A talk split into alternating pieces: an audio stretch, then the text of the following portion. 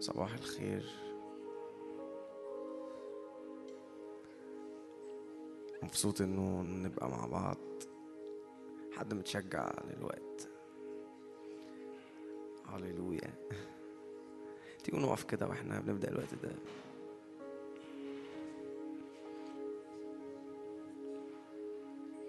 أشجعك غمض عينك كده قبل ما نبدأ.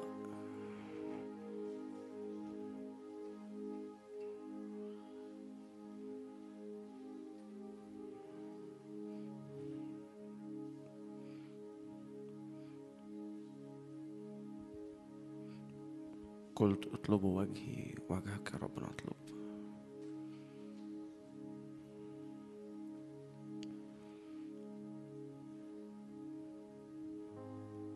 وجهك يا رب نطلب.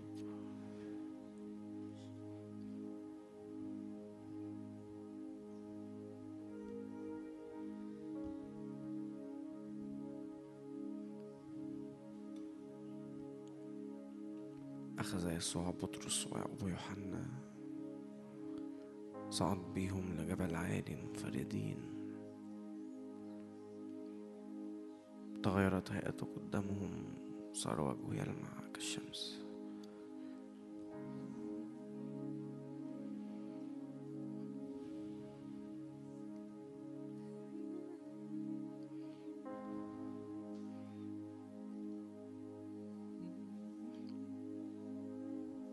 يسوع بطرس ويعقوب ويوحنا. احملنا يسوع.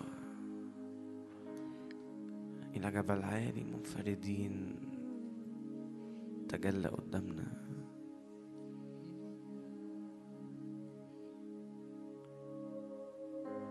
روح الله املأ القاعة باسم رب يسوع. لما دخلوا في السحابة لم يروا إلا يسوع وحده. ارتفع في الوسط يسوع. أنت اللي ترى في المشهد.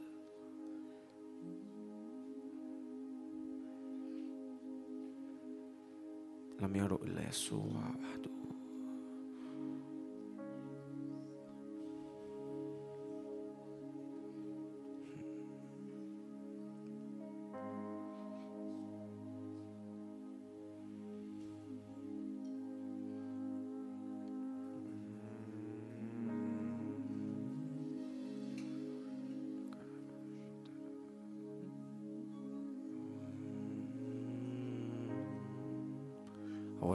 باركوا الرب يا جميع عبيد الرب.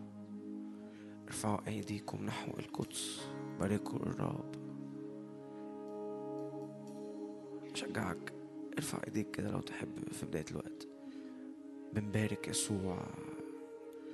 بنرحب بيسوع. تملك وسطينا يسوع. تملك يسوع. باركوا الرب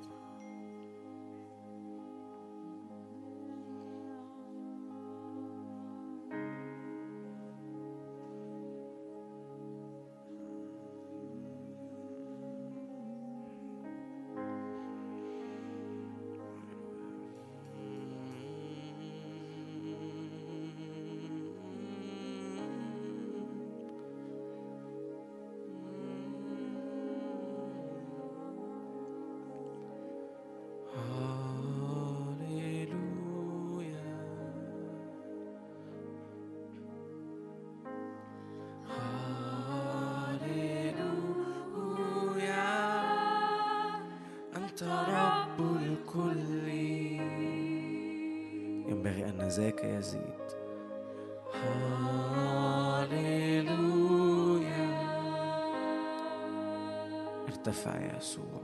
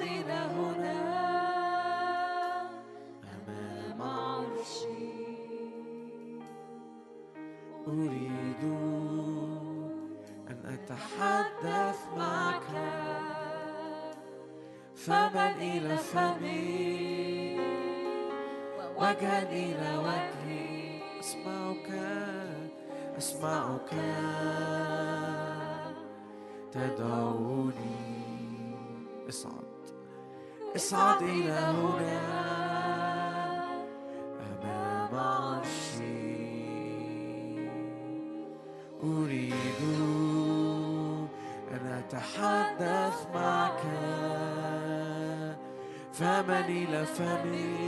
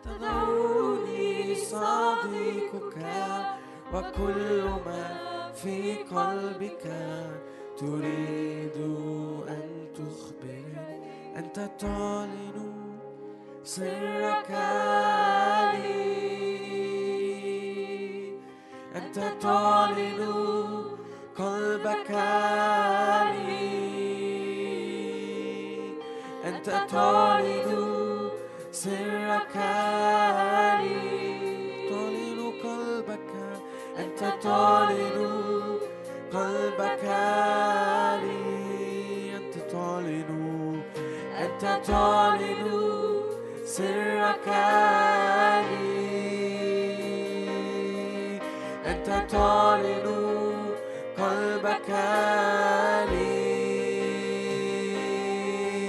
أنت تعلن سرك لي أنت تعلن قلبك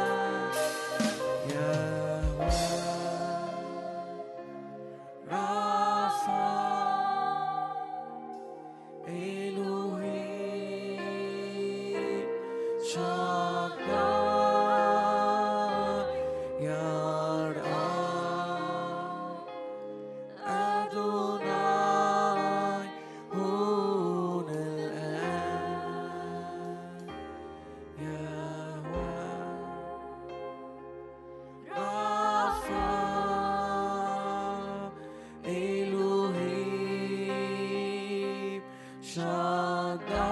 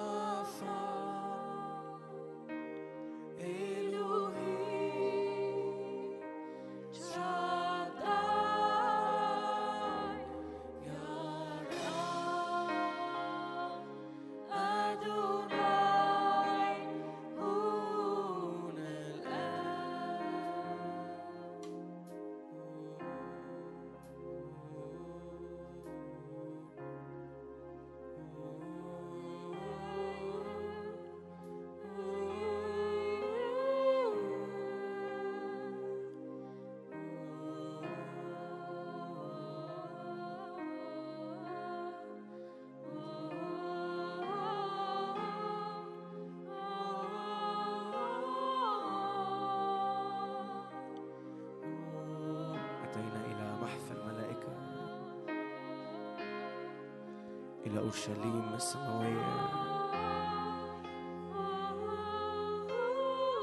بنعلن اشتياقنا.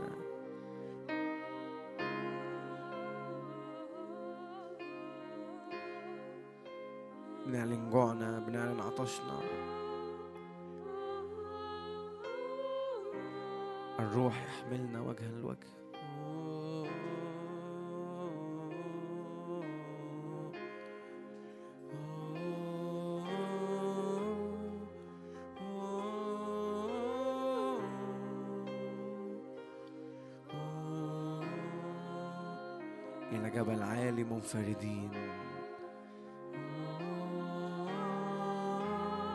منفردين باسم رب يسوع. أنا اللي حبيبي وحبيبي ليا.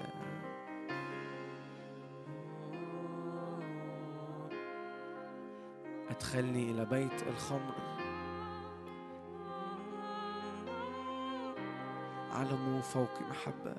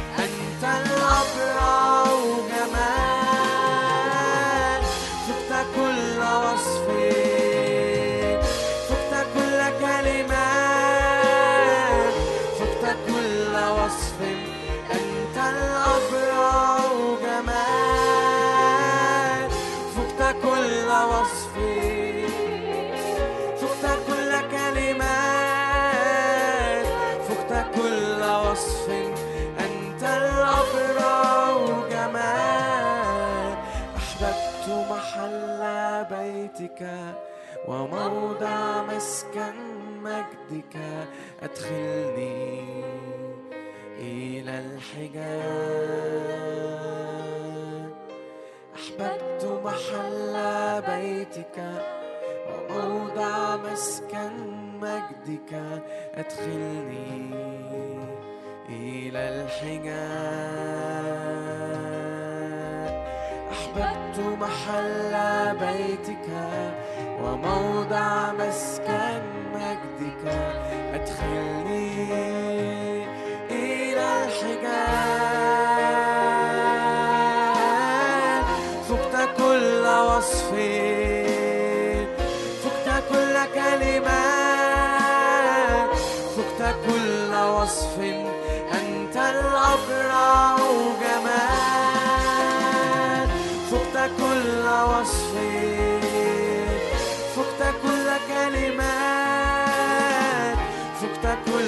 وصف أنت الأبرع جمال فقت كل وصف فقت كل كلمات. فقت كل وصف أنت الأبرع جمال عيناه كالحمام عند مجاري المياه. مغسولة باللبن لتنظر إلي وتسبيني عيناه كالحمام عند مجاري المياه مغسولة باللبن لتنظر إلي وتسبيني عيناه كالحمام عند مجاري المياه مغسولة باللبن تنظر إلي وتسبيني. هذا حبيبي هذا خليلي يا بنات أورشليم فتك الأرز حلق حلاوة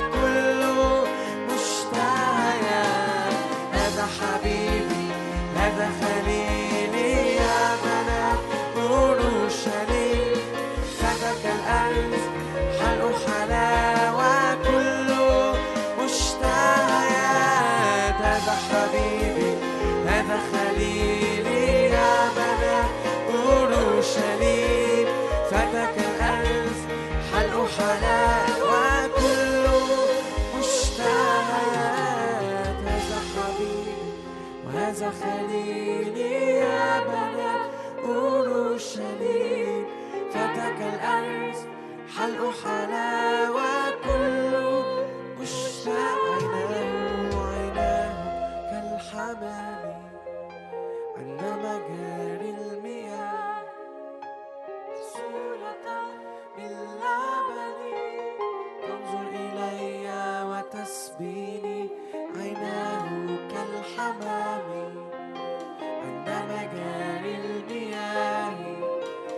مغسولة باللبن تنظر إلي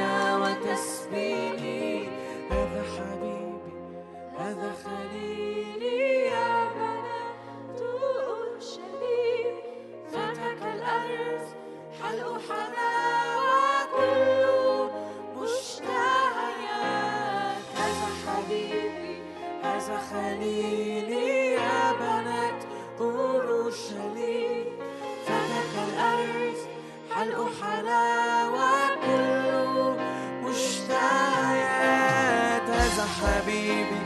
هذا خليلي يا بنات أورشليم فتك الأرز حلق حلاوة كله. مشتهيات هذا حبيبي هذا خليلي.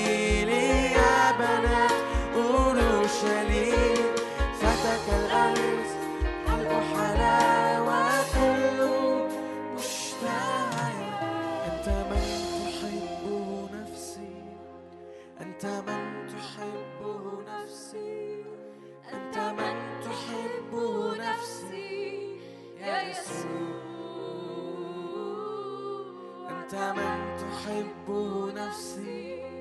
أنت من تحبه نفسي. أنت من تحبه نفسي. يا يسوع.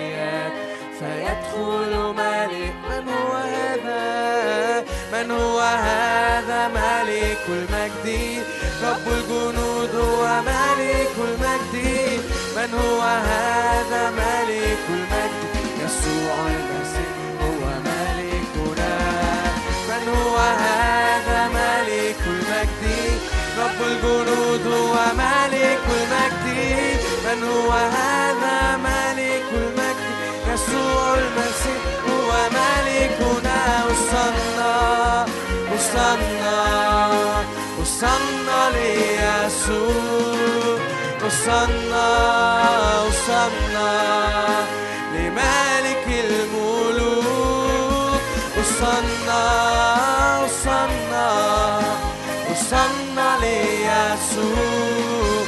وصلنا وصلنا لملك الملوك.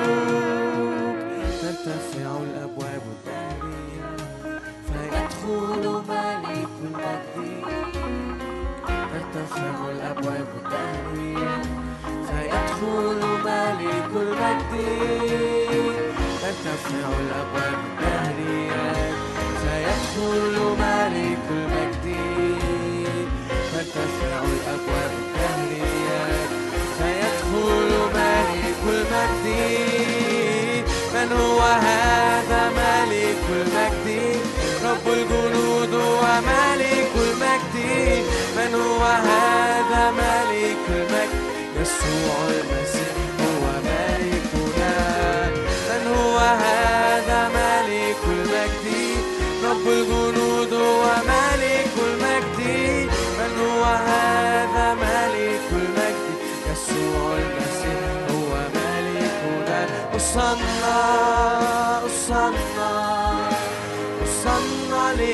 ليسوع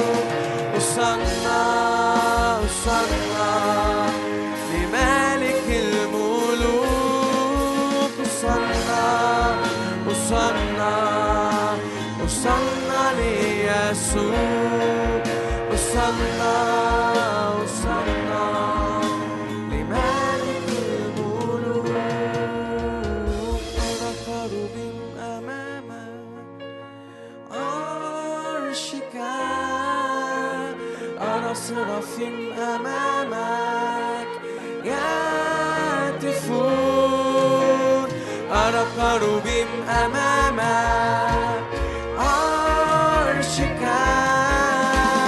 أرى أمامك.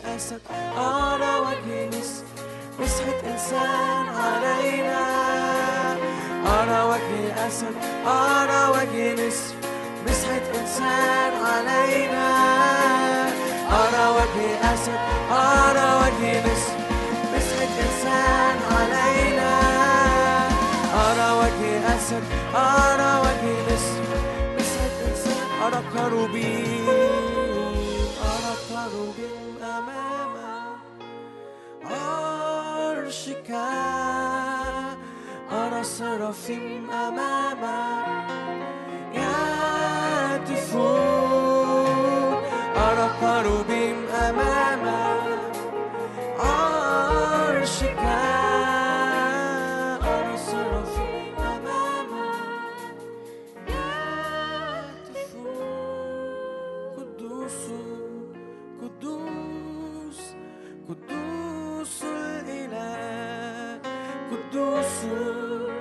do.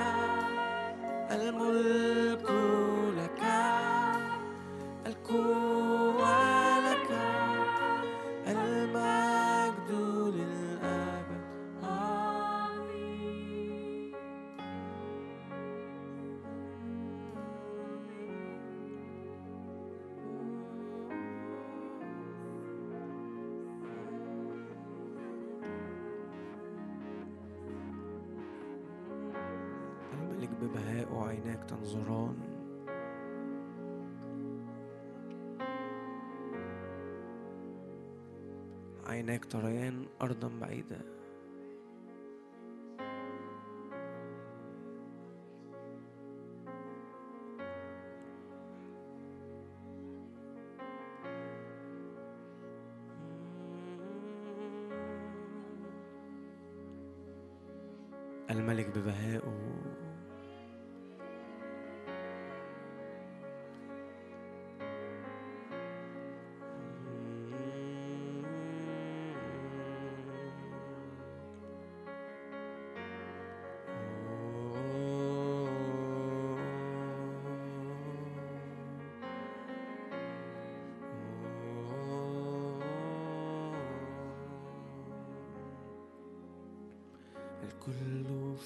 هيكلك يصرخ مجدا. الكل في هيكلك يصرخ مجدا. الكل في هيكلك يصرخ مجدا. الكل في هيكلك يصرخ مجدا. الكل في هيكلك يصرخ مجدا. الكل في هيكلك يصرخ مجدا. الكل في هيكلك يصرخ مجدا. الكل في هيكلك يصرخ مجدا.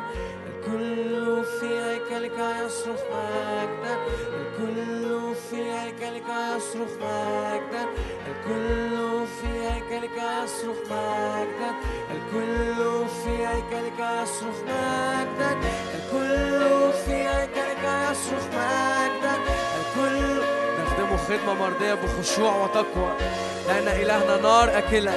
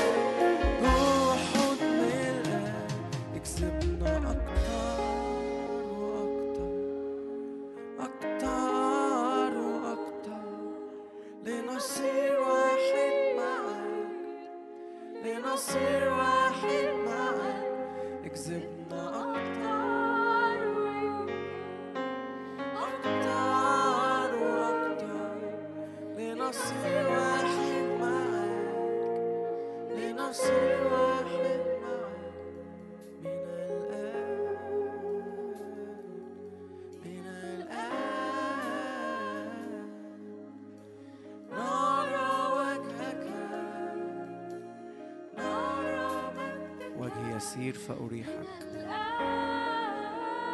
وجهي يسير فأريحك.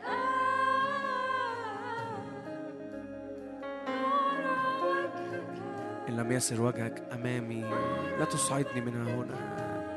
قال الرب وجهي يسير فأريحك. كل تطلب وجهي وجهك يا رب نطلب. وجهك يا رب نطلب.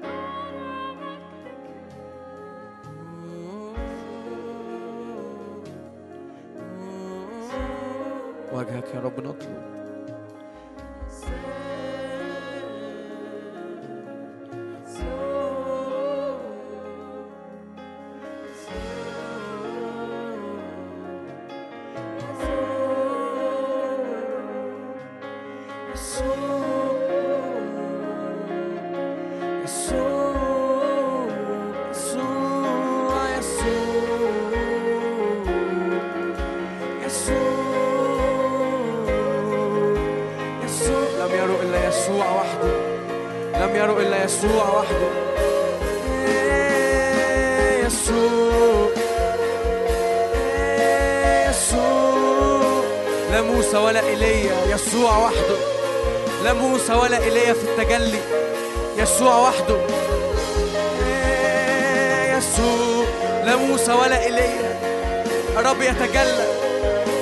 يتجلى في المشهد.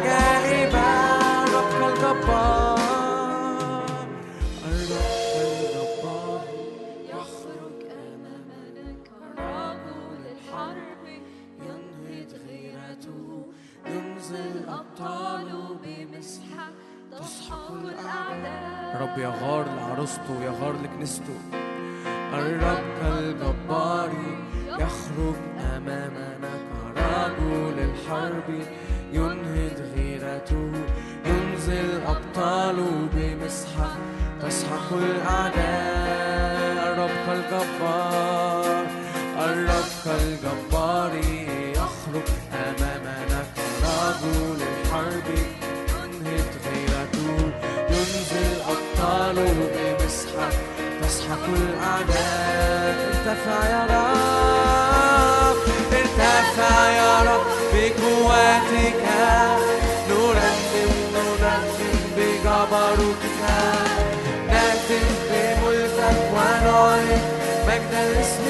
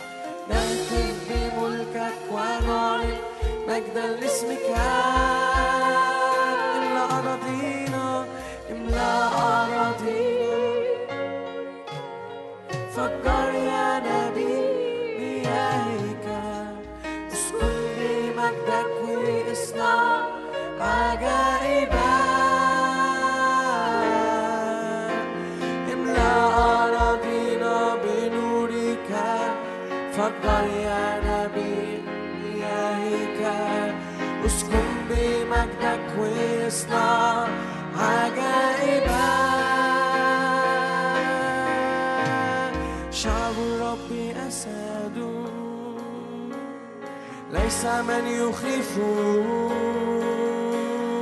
لا يرغمه عدو ولا يذلله. شعب الرب أسد ليس من يخيفه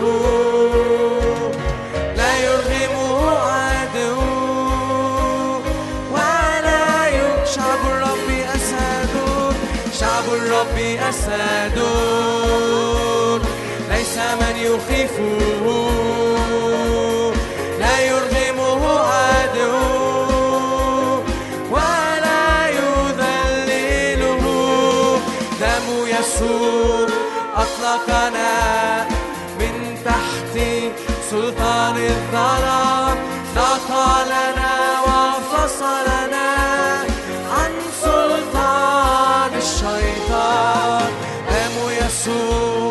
أخرجنا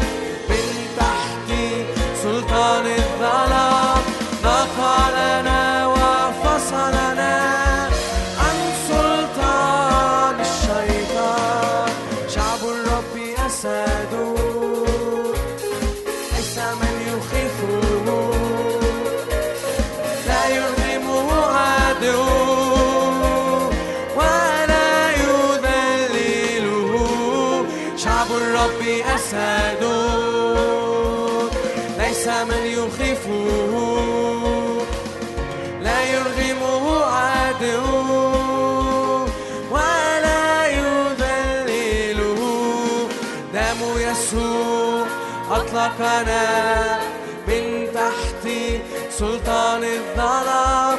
نقلنا وفصلنا عن سلطان الشر يحاربوننا يحاربوننا ولا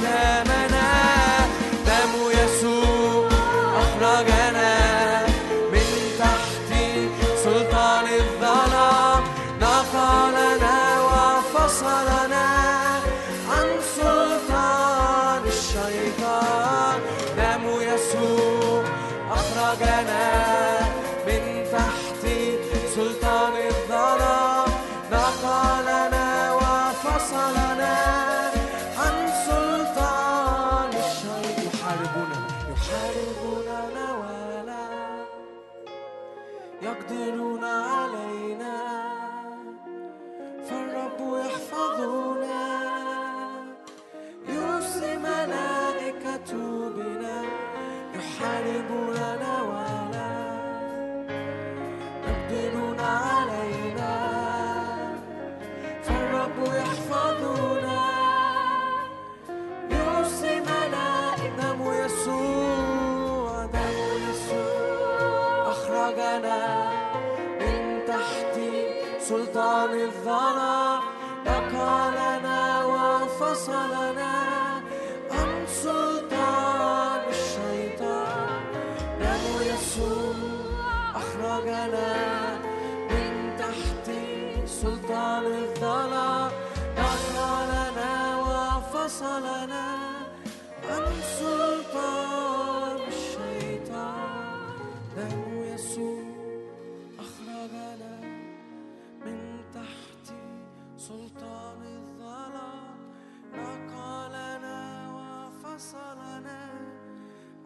سلطان الشيطان.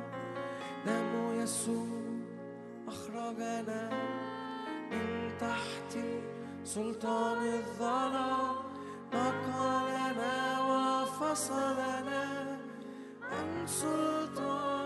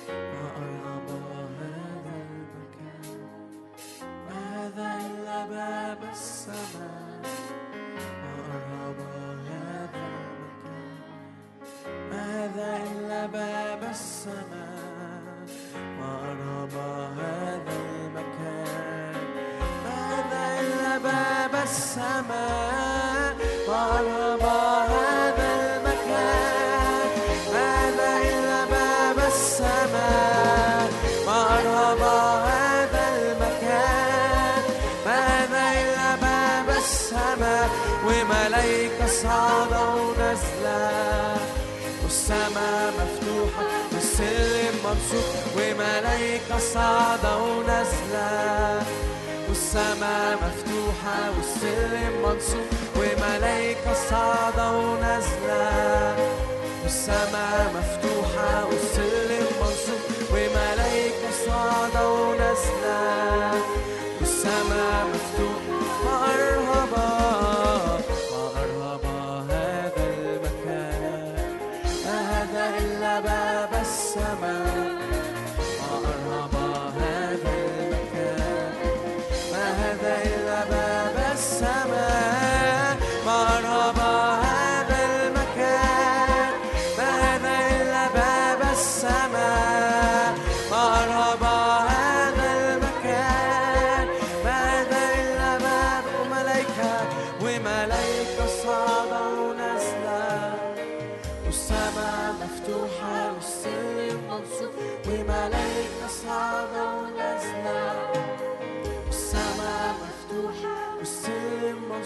وملايكة صعبة ونازلة والسماء مفتوحة والسلم منصوب.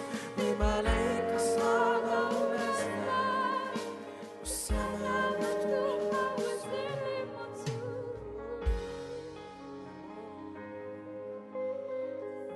من يفصلنا الآن؟ من يفصلنا الآن؟ الحجاب اتشق السماء مفتوحة.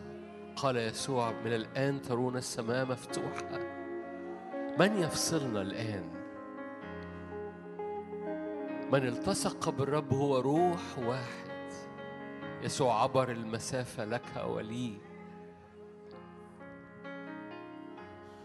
نعمة نازلة من فوق دهنة نازلة من فوق. تدهنت بزيت طري السماء تلمس أرضنا. السماء تلمس أرضنا. اعلن إيمانك معايا وأعلن إيمانك معايا. من يفصلنا الآن عن القوة عن النعمة عن الحرية عن ال- لمسات العرش. الكلمة صار جسدا وحل بيننا حل فينا. املأ أجواءنا بمجدك املأ هذا اليوم وهذا المؤتمر بمجدك املأ هذه الأيام بحضورك املأ هذه الأيام بحركة ملائكة قوتك وملائكة حضورك.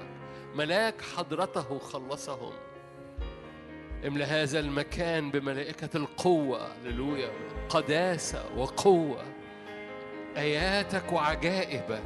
هبات الرب الروح القدس بالقوة.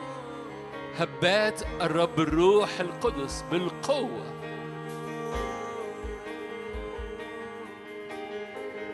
افتح عينينا لنرى عجائب. افتح عينينا لنرى عجائب من شريعتك وعجائب من قوتك وآياتك. افتح عينينا لكي نرى باسم الرب يسوع. نعم من يفصلنا؟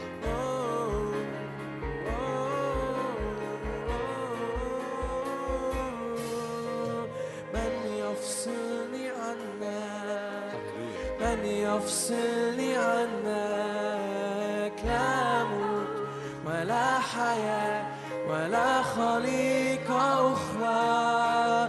من يفصلني عنك؟ من يفصلني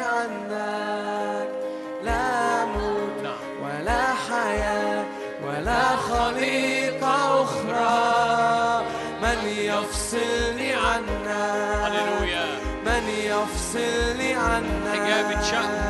لا موت ولا حياة ولا خليقة أخرى. حبك كامل حبك صادق حبك يخلق الكل جديدا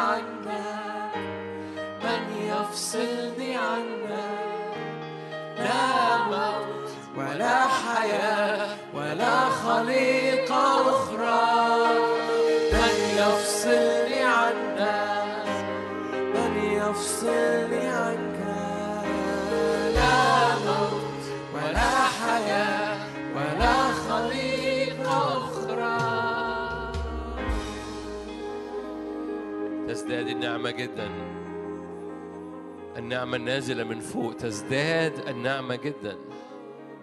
تفاضلت نعمة ربنا جدا مع الإيمان والمحبة.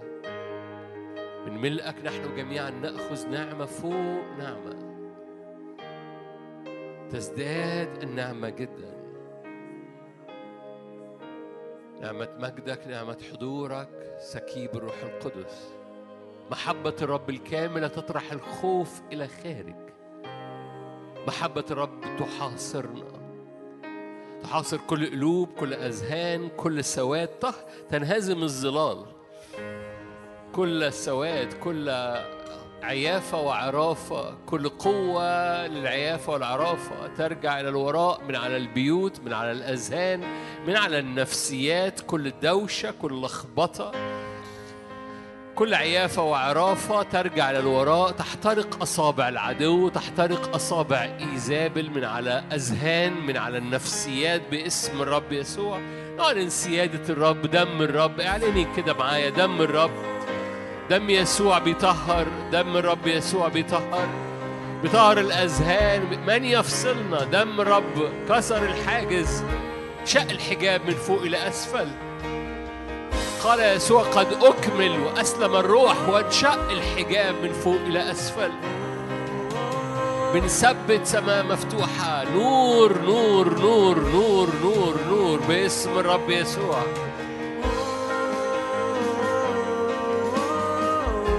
مجد الرب. هللويا. سور نار حوالينا. ملاك حضوره.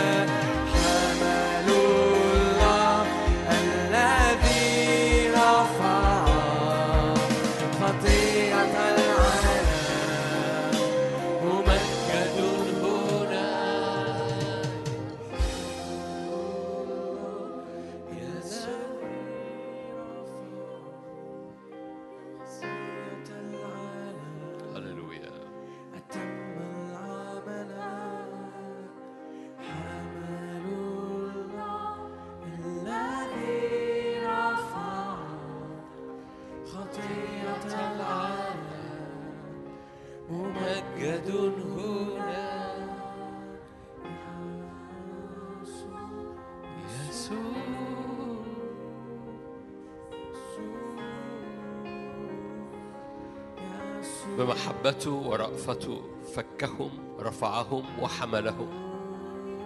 بمحبته ورأفته فكهم رفعهم حملهم.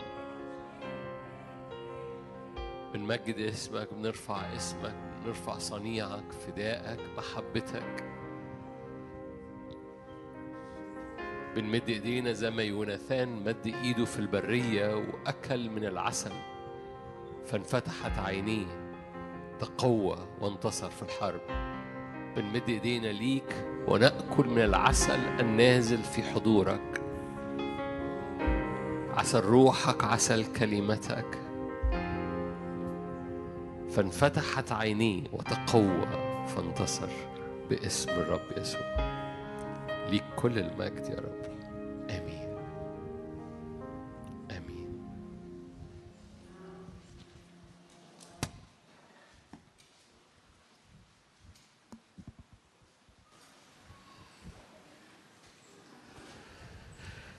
سلام ازيكم؟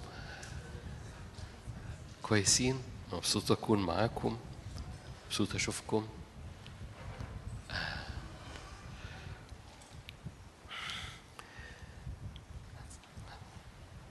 هضطروا تسامحوني لأنه أنا نايم ساعتين بس ف مشاركة صغيرة ونصلي مع بعض. أمين؟ بس مبسوط أكون معاكم حتى لو أنا نايم ساعتين بس. ربنا يخليكي مؤمن جدا باللي ربي يريد أن يصنعه في وسطينا أكثر جدا مما نطلب أو نفتكر.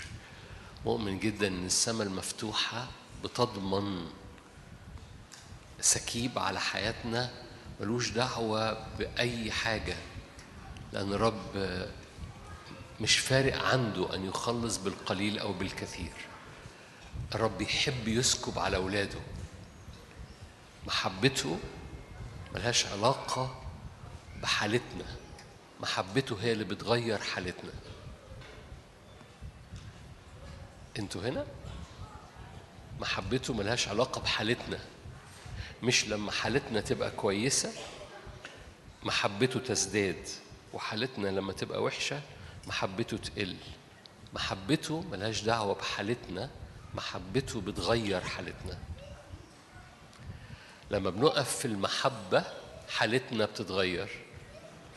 لما بنقف في في النفس أو في حالتنا في بعض أحيان بندرك اللي هو بيسكبه في بعض الأحيان ما بندركش.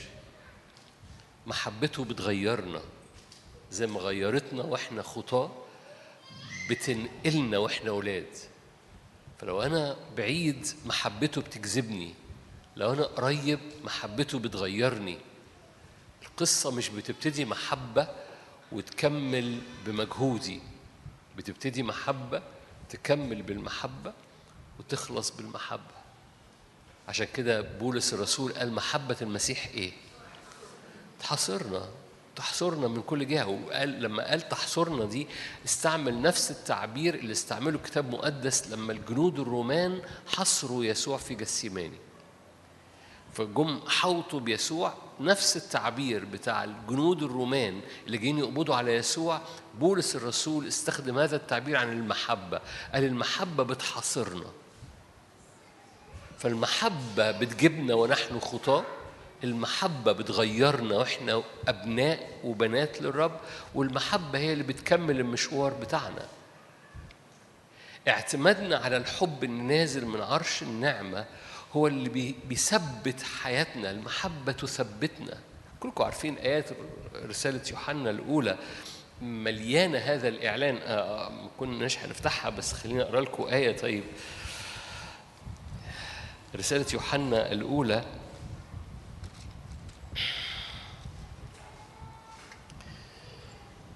يقول كده المحبة بتثبتنا. آية آية 16 نحن قد عرفنا يوحنا الأولى 4 16 نحن قد عرفنا وصدقنا المحبة التي لله فينا. يعني محبة الله فينا. الله محبة. من يثبت في المحبة إيه الأخبار بقى؟ من يثبت في المحبة بيحصل له إيه؟ يثبت في الله. حد حد يحب يثبت في الله النهارده؟ حد يحب يبقى ثابت تتقلب الدنيا وهو يفضل ثابت؟ تتغير المواجهات وتطلع الدنيا وتنزل والدولار يعلى. وهو يفضل ثابت؟ من يثبت في المحبة في محبة الله ليه يثبت في الله. عشان كده قال في نفس الشاهد آية 18 خلينا آية 17 بهذا تكملت المحبة فينا. خلي بالك ده محبة الله فينا.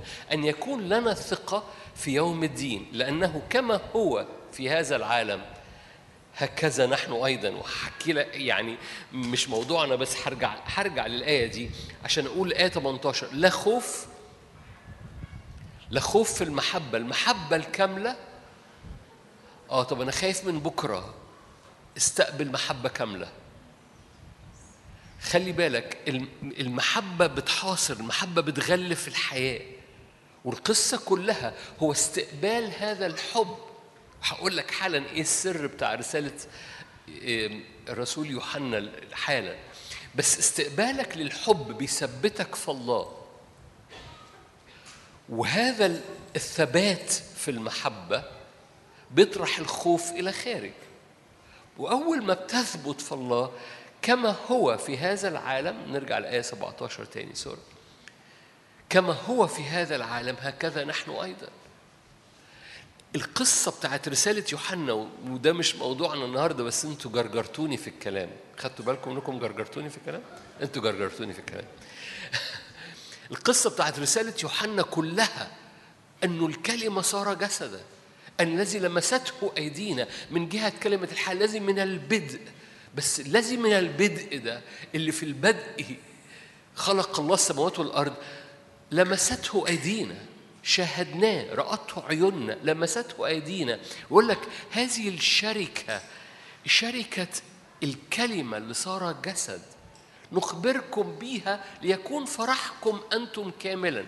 اللي بيدركوا التجسد وبيصدقوا إن المسيح فيهم بيعرفوا ينقلوا هذا الحب هذه المحبة اللي خلت المسيح بقى فيك بتخلي المسيح يخرج منك في كل حاجة بيثبتك.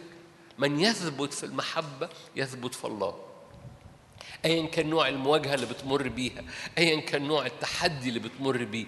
أول ما بترفع إيدك بعد ما بعد المشاركة البسيطة دي وتقوم رافع إيدك وت- وتستقبل هذا الحب وتثق فيه في ثبات غير عادي. هذا الثبات بيثبت أزمنتك بيثبت انتصارك. لا خوف في المحبة. المحبة تطرح الخوف إلى خارج. ليه؟ كما هو في هذا العالم. هكذا نحن أيضا. ليه كما هو في هذا العالم هكذا نحن أيضا؟ لأن الكلمة صار جسدا. سر التجسد هو هو المفتاح اللي كانت الكنيسة الأولى على أساسه بتنتصر على كل حاجة. ليه الصليب قوة؟ لأن المسيح جه في الجسد. المسيح اللي جه في الجسد افتدانا فالصليب قوة. ليه القيامة قوة؟ لأن المسيح اللي جاء في الجسد بلع الموت. ليه كل إيماننا مليان قوة؟ بسبب سر التجسد. الفدا ما ابتداش في الصليب، الفدا ابتدى في التجسد. والتجسد مش قصة من ألفين سنة التجسد شغال في الكنيسة لغاية دلوقتي عشان كده بولس الرسول قال في كلوسي واحد السر المكتوب منذ الدهور إيه السر المسيح فيكم رجاء المجد. فسر التجسد دي- مش جملة روحية المسيح فيكم دي ده حق. المسيح فيكم ده مش معنى وعظي. يقول الواعظ من على الستيج في ميكروفون. ده ده يقول لك كده هذا السر بنعلم بيه. بولس الرسول ارجع ورايا في كلوس يقول كده نعلم بيه في كل مكان منذرين لكي نأتي بكل إنسان كامل. إيه اللي يخلي حضرتك وحضرتك كامل؟ مش بس ثابت في المسيح لسبب المحبة لكن كامل. إيه اللي يخليك كامل؟ السر. إيه السر المسيح فيك؟ طب تقول المسيح فيك دي وعظة. أقول لك no دي مش وعظة ده التجسد. تقول لي بس ده التجسد ده حصل من 2000 سنة. أقول لك yes حصل من 2000 سنة. ده ملء اللاهوت جسديا في يسوع المسيح. بس النهاردة من ملئه نحن جميعا إيه؟ نأخذ نعمة تزداد النعمة. فآه ده ال- الملء يسوع هو ملء اللاهوت جسديا بس التجسد شغال في الكنيسة. لما حضرتك بتقفي بعد دقايق معايا وترفعي إيدك للرب رب عمال بيملى حضرتك يسوع. ويملى حضرتك يسوع ده يملى حضرتك محبة. يملى حضرتك فرح وإيمان وثقة وثبات ويصنع أمر فوق أمر نعمة فوق نعمة أمر فوق أمر. ما يصنعه الرب جواك ده؟ محبة. وهذه المحبة بالنعمة عمالة بتزداد عمال بيزود يسوع فيك. أنتوا عمالين بتجرجروني في الكلام دايما. بتجرجروني في الكلام. أحبائي بنقول كلمات في بعض أحيان وإحنا مش مدركين إنها حقيقية بنتصور إنها كلمات وعظية. الكنيسة الأولى كان بالنسبة لها التجسد مش فكرة جميلة مش كان بالنسبة لها التجسد ده سر. أنا بحب قوي تعبير سر. الكتاب المقدس مليان هذا هذه الكلمة.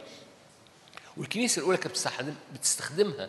ليه بتستخدمها؟ يقول لك الموضوع مش مش موضوع يعني مش موضوع تعليمي التجسد موضوع البر موضوع الفداء موضوع. لا الموضوع فيه سر. يعني إيه فيه سر؟ يعني فيه أعماق تحتيه جواه. كل ما تقف قدام الرب روح القدس يو- يوريك حتة تاني من السر وحتة تاني من السر. عشان كده الكنيسة كانت التجسد بالنسبة لها حاجة مش مش مش موضوع.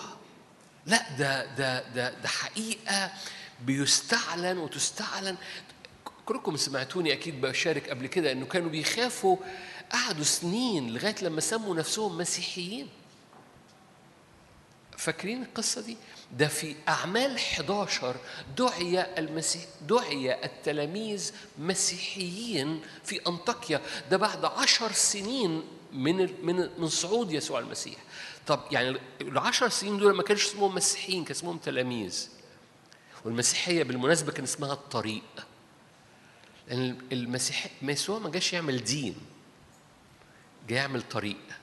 مش هو قال أنا هو الطريق والحق والحياة مش كده هو جاي يعمل سكة جاي يعمل سكة لحضرتك فالتلاميذ كانوا يخافوا بالنسبة لهم هنسمي نفسنا مسيحيين مسيحيين يعني إيه؟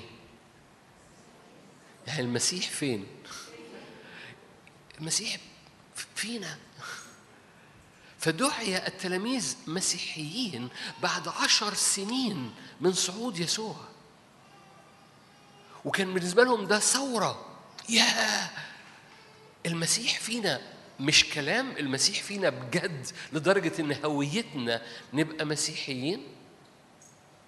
إحنا النهارده بنقولها ببساطة حطها في البطاقة. مسيحي. افتخر بالبطاقة بتاعتك. طلع البطاقة بتاعتك قول المسيح فيا. الدليل أهو حتى الحكومة معترفة إن المسيح فيا.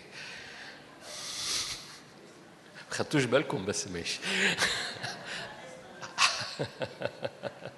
حتى الأوراق الرسمية بتعترف إن المسيح فيك. جاء الوقت إنك أنت تعترف إن المسيح فيك. أنا بصبح عليكم بس أنا بقول آه. أنت جمال. سفر التكوين كل دي كانت مقدمة بس.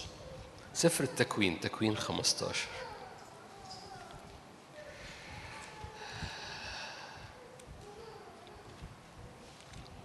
رب صالح جدا. شاهد مشهور قوي في تكوين 15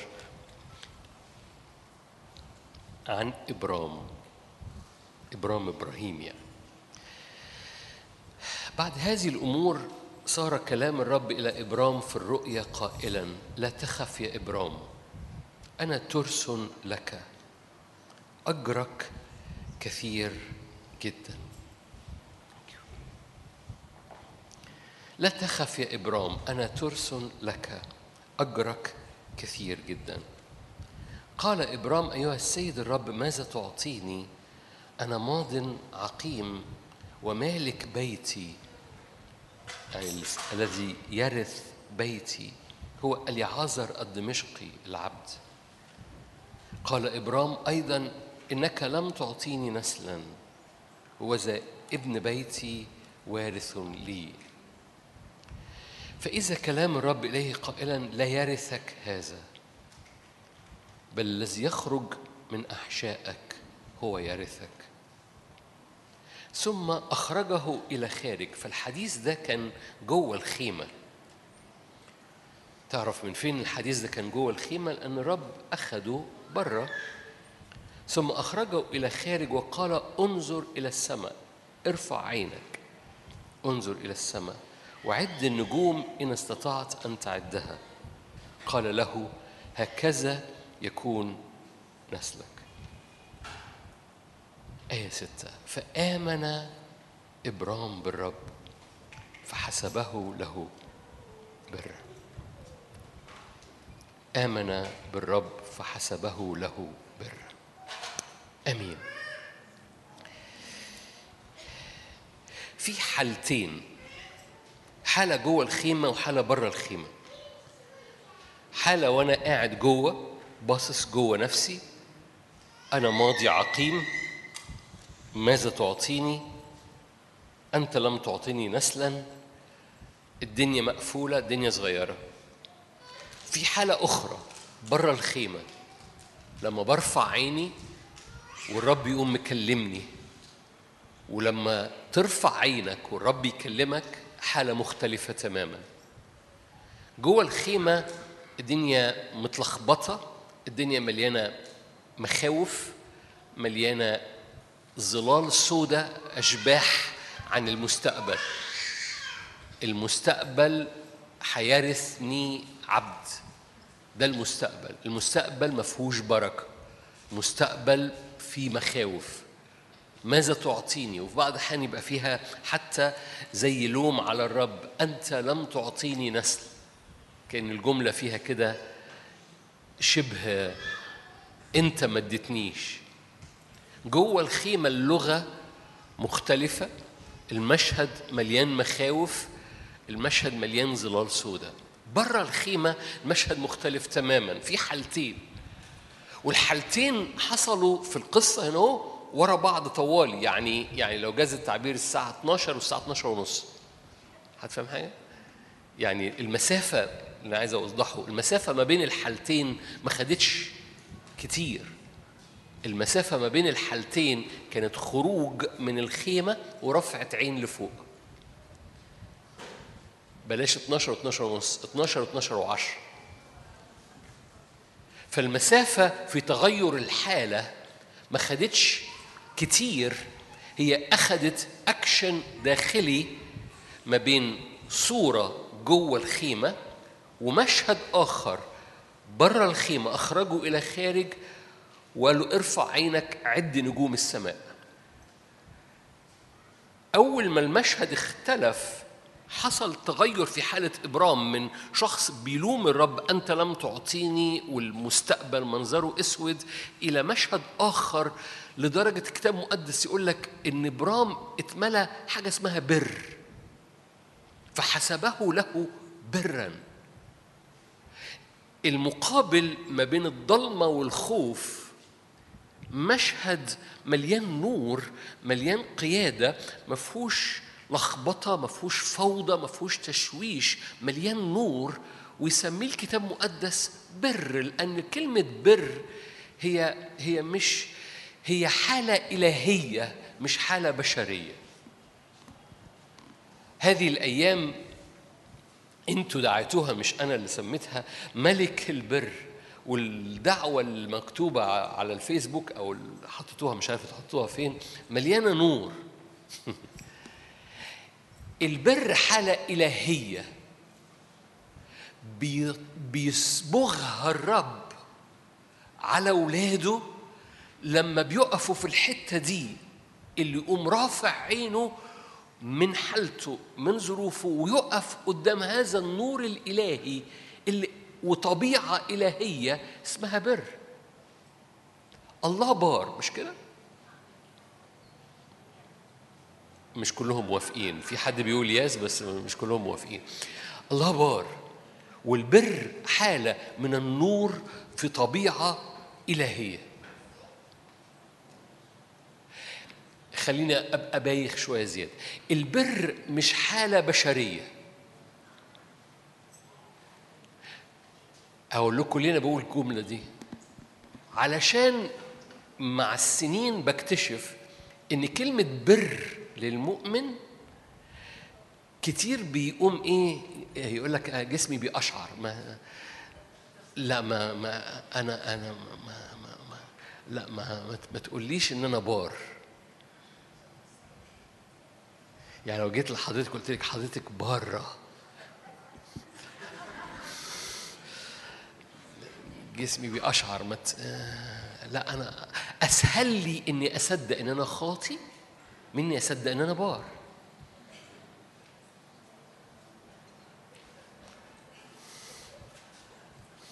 أنتوا كويسين؟ ولا؟ فالبر مش حالة بش... مش الطبيعي للبشرية بتاعتي إنها تستقبل هذه الهوية اللي اسمها بر. لأن الحقيقة الحقيقة و... وده مش مش أنا مش مش ب... ما... كنتش أقصد إن أنا آه، دي حقيقة. البر طبيعة إلهية ما هياش طبيعة بشرية. بس كتاب مقدس في الآية دي وهشاور لك على حبة آيات أخرى بيقول لك إن هذه الطبيعة الإلهية بتنسكب على حياتنا.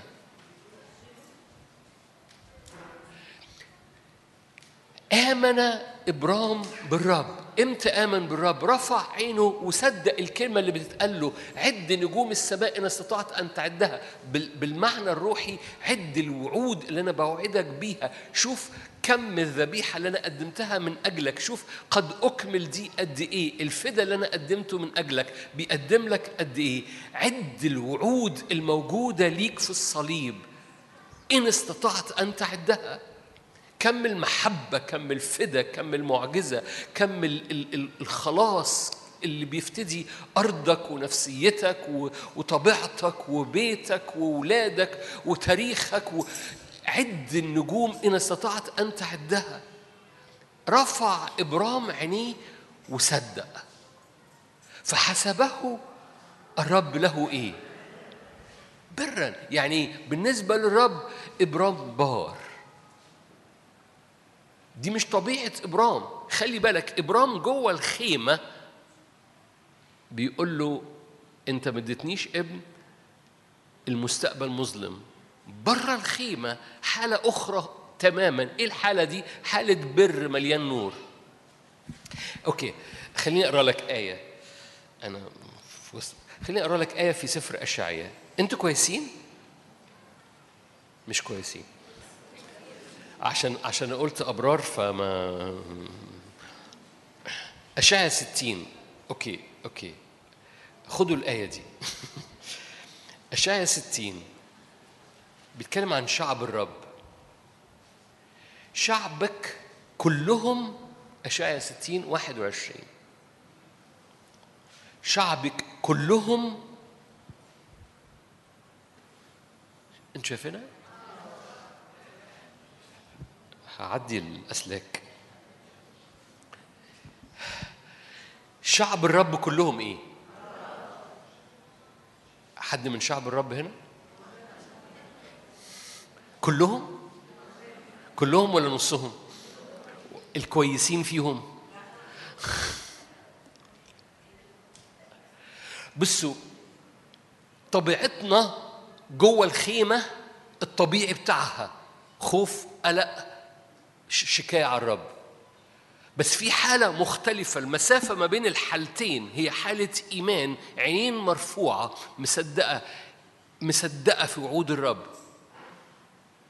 فآمن إبرام بالوعود فحسبه له الرب برا لأن شعب الرب كلهم إيه؟ شعب الرب كلهم أبرار. أنا ليه جبت الآية دي؟ علشان أقول حاجة بسيطة جدا إنه إنه الطبيعي بتاع ولاد الرب الهوية اللي هي مش طبيعتهم. ما تتخضش إنه أبرار دي كلمة ما, ما, ما تقولها ليش يعني ما, ما تخلينيش أشعر. هي فعلا تأشعر. ليه؟ لأنها مش طبيعتنا. بس بتنسكب علينا من من البار. بتنسكب بالنعمة مليانة نور مليانة حرية مليانة حالة مختلفة تماما من النور من الثقة من التغير الطبيعة بتاعتنا لأن طبيعتنا بطبيعتها مش بره وطبيعة الرب بار. أول ما إبرام خرج من الخيمة ورفع عينه وصدق وعود السماء ليه ربنا قال له في الشاهد ده قال له عد نجوم السماء لأنها مليانة وعود عالية جدا مش طبيعية. وعود ربنا الروحية لا تعد. فقال له عد النجوم إن استطعت أن تعدها فاكرين لما قال له نسلك كرمل البحر؟ في الشاهد ده ما قالوش نسلك كنمر أوكي. في الشاهد ده ما ما اتكلمش على رمل البحر اتكلم بس عن نجوم السماء. ليه؟ لأنه كان عايز إبرام يرفع عينيه لفوق. ما خدتوش بالكم اقولها مرة تاني. فاكرين الشاهد لما قال له نسلك كرمل البحر؟ في الشاهد ده ما جابلوش رمل البحر قال له فقط نجوم السماء. ليه؟ لأنه عايز إبرام يرفع عينه من جوه الخيمة ويرفع عينه لفوق. يا رب تنور. لما عينك بتترفع لكم الوعود الموجودة ليك في الروح القدس وتصدق بسبب الفدا كم الوعود الموجودة ليك في الروح في حالة بتتنقل من فوق على حياتك اسمها بر الرب فحسبه له برا. إيه البر ده؟ نور غير عادي. طبيعة إلهية البر طبيعة إلهية. الطبيعي بتاع إبرام جوه الخيمة متلخبط. الطبيعي بتاع إبرام وهو رافع عينه لفوق بار. وأنا داخل قلت يا شادي أنا مش عايز أطلع على ال stage أنا عايز أقف تحت. قال لي طب نحاول نعملها. قلت له لا خلاص عشان ما نلخبطش الدنيا. لأني عايز أجي لحضرتك وأجي لحضرتك وأقول لك الطبيعي بتاعك أول ما ترفع عينك لفوق إن في حاجة بتنزل من فوق على حياتك مليانة نور مليانة بياض مليانة مليانة حرية مليانة رحب مليانة طبيعة مش من هنا طبيعة ربنا البار. تقول لي بس أنا دماغي كان فيها حاجة من عشر دقايق أقول لك هو دي هي دي هو ده أنا بتكلم عليه. حالة وحالة. جوه الخيمة حالة أول ما ترفع عينك لفوق حالة تانية اسمها بر المسيح. تقول طب أعمل إيه؟ أقول لك ثبت عينك فوق. ثبتي عينك على على الطبيعة اللي رب يريد أن يسكبها من من من راحة من نور من حرية في كل لحظة في حياتك. أوكي. خليني أقرأ لك آية كمان من أشعيا وبعد كده أروح العهد الجديد أشعيا 51 اسمعوا لي أيها التابعون البر الطالبون الرب. اسمعوا لي أيها أشعيا 51 آية واحد. اسمعوا لي أيها التابعون البر. أنا مصدق قوي كم حرية كم نور كم آه، آه، راحة من الفوضى ستزداد من الدوشة ستزداد من على أذهاننا من على قلوبنا من على رؤيتنا في الزمن اللي جاي كم من النور والبر يزداد بيديك سلطان على الفوضى في الزمن اللي جاي. في الزمن ده مش محتاج حد يتنبأ يعني إن في فوضى في دماغنا قبل فوضى برانا. حد بيجي له دوشة في دماغه؟ أنتوا زي القاهرين يعني. الفوضى وصلتكم هنا في اسكندرية برضو؟ أوكي. فتلاقي دماغك شغالة حتى وانت نايم تلاقي نفسك نايم وصاحي تعبان لأن دماغك كانت شغالة وانت نايم. ده أحد أحد القوة ال- الروحية النفسانية اللي إبليس بيشتغل عليها في الزمن ده. إنك حتى وانت مريح دماغك شغالة. البر بيعمل حاجة مختلفة تماما. كم من النور والسلاسة اللي بتأتي على قلبك على عينيك على أفكارك ففجأة الدنيا تنور. تنور هنا تنور هنا فتنور منك. فالكونفيوجن الغي ال- الفوضى تجد سلطان جواك إنك ترفع إيدك وتكسر الخلاط. من سنين ربنا قال لي كده كل شوية الخلاط هيزودوا السرعة بتاعته. عارفين الخلاط لما تزود السرعة بتاعته يعمل صوت عالي قوي مش كده؟ كل ما قال لي والرب بي- بيدعو الكنيسة برغم سرعة الخلاط إنها تعدي في وسط الخلاط اللي بيلف ده وعارفين بيبقوا آم، في سلاح مش كده؟ سموه سلاح برضه السلاح تعدوا في وسط الخلاط والسلاح ما يعوركمش مش مقاصد إن نلف مع الخلاط. مقاصد إن بيملى قلبك وروحك وعينيك وإيديك المرفوعة سلطان فتعبر في وسط خلاط الدنيا والسلاح ما عوركش هل هل ده لينا؟ ده لينا في الروح ال- في حاجة مختلفة في الروح القدس بتصبغ علينا طبيعة مش طبيعتنا طبيعة البار. والبار ده الدنيا منورة جواه. البار ده الدنيا منورة جوه ذهنه جوه عينيه مش متلخبط مش بيقول له انت ما اديتنيش ابن واللي هيورثني اليعازر الدمشقي والمنظر المستقبل منظره مظلم. رفع عينيه ياه نجوم السماء. الفرق ما بين الحالتين دقايق بس الفرق ما بين الحالتين إيمان. are you here أنا أنا كررت الجملة دي مش كده؟ هفضل أكررها. لأنه يعني يعني لأن الفرق ما بين حالة وحالة هي لحظة دقيقة إيمان. بترفع فيها عينك وبتختار إنك تصدق اللي نازل من فوق أكتر من العيان اللي عينيك شايفاه. أيها التابعون البر الطالبون الرب انظروا إلى الصخر اللي منها قطعتم إلى نقرة الجب التي منها حفرتم بيتكلم مين؟ على مين؟ على إبراهيم وسارة على إبراهيم وسارة. انظروا إلى إبراهيم أبيكم وإلى سارة التي ولدتكم دعوت وهو واحد باركت وأكثرت. لأن القصة مش بقدرتك ولا بقوتك. القصة كلكم عارفين إبرام وسارة والمماتية مستودع سارة وإبرام اللي تقدم في الأيام. بس في في معجزة في حاجة بتنسكب من عرش النعمة بتطلق سلطان على حياتك ملوش دعوة بالطبيعي بتاعك. تقول لي بس إحنا ظروف بيتنا. انظر إلى إبرام وسارة. دعوته وهو واحد. ومماتية مستودع سارة. وعجز إبرام. والرب يقوم مغير كل حاجة. أيها التابعون البر اللي عايزين حاجة مختلفة تنزل من فوق انظروا إلى الصخرة اللي منها قطعتم إيه الصخرة دي؟ صخرة إيمان بتقول إيه؟ بتقول لا يستحيل على الرب شيء فاكرين لما سارة ضحكت؟ قام الرب الدور لإبرام قال له هل يعثر على الرب أمر؟ لماذا ضحكت سارة؟ كأنه حاجة عجيبة جدا ليه ضحكت سارة؟ ليه ما صدقتش سارة؟ هل يعثر عليا شيء؟ إزاي سارة ما صدقتش؟ حد فاهم حاجة؟ إزاي ما صدقتش؟ هل يعثر عليا شيء؟ وزي ما الرب يقول لك زي ما يكون الرب يقول لنا كده إزاي أنتوا مش مصدقين إن أنا ممكن أعديكم في وسط الخلاط من غير ما السلاح يعوركم؟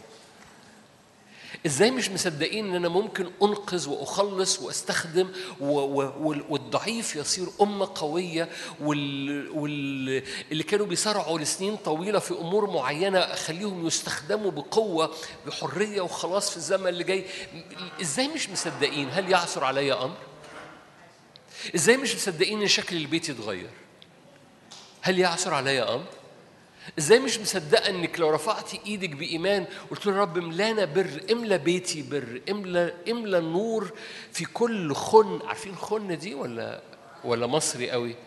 عندكم في اسكندرية خن برضو؟ مش عندكم خن.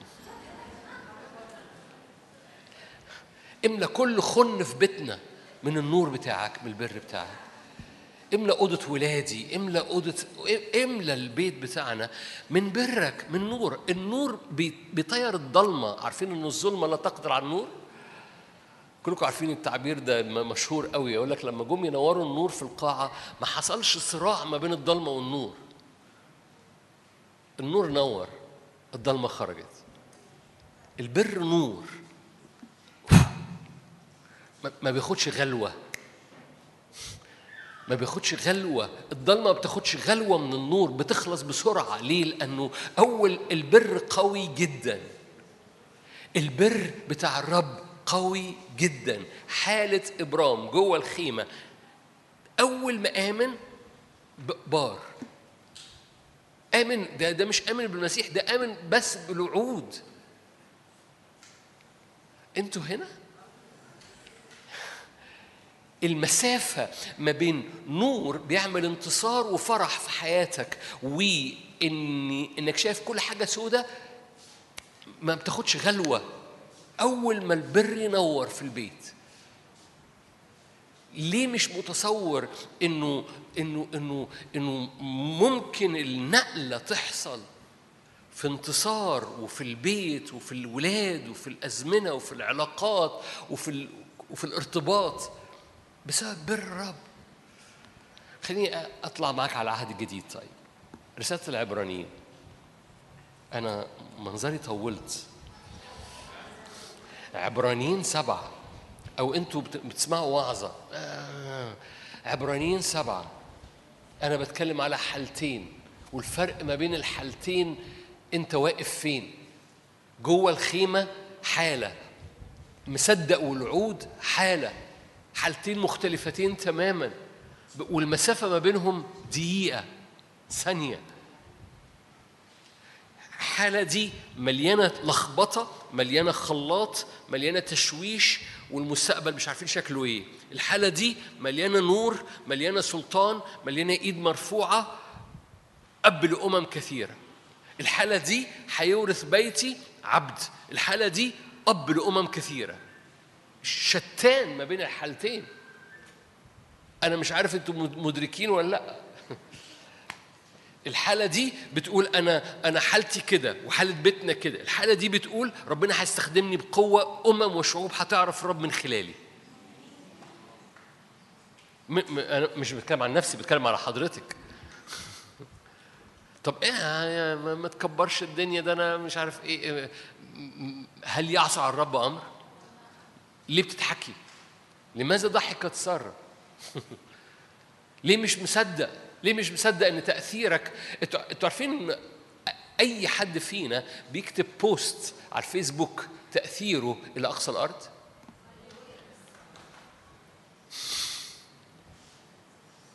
دي مش دعوة الفيسبوك أنا مش على الفيسبوك بس أنا بدي مثال. لو أنت بتتصور آه تأثيري لأقصى الأرض ده كلام وعاظ. no no no no حضرتك كل تعليق بتعلقه على أي حاجة في النت وخلي بالك مش بس هيقراه أي حد بيقرأ عربي لا ده هيفضل موجود على النت لغاية لما يسوع يجي.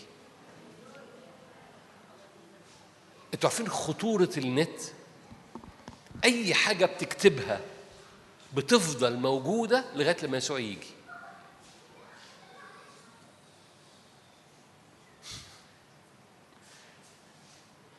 يعني كتبت يسوع بيحبك يسوع بيحبك دي هتفضل 23 2023 24 2025 أي حد هيقراها هيفضل يقراها لغاية سنة 3000 و- و- ايا كان ليه؟ لأن اللي أنت كتبته ده هيبقى لغاية لما يسوع يجي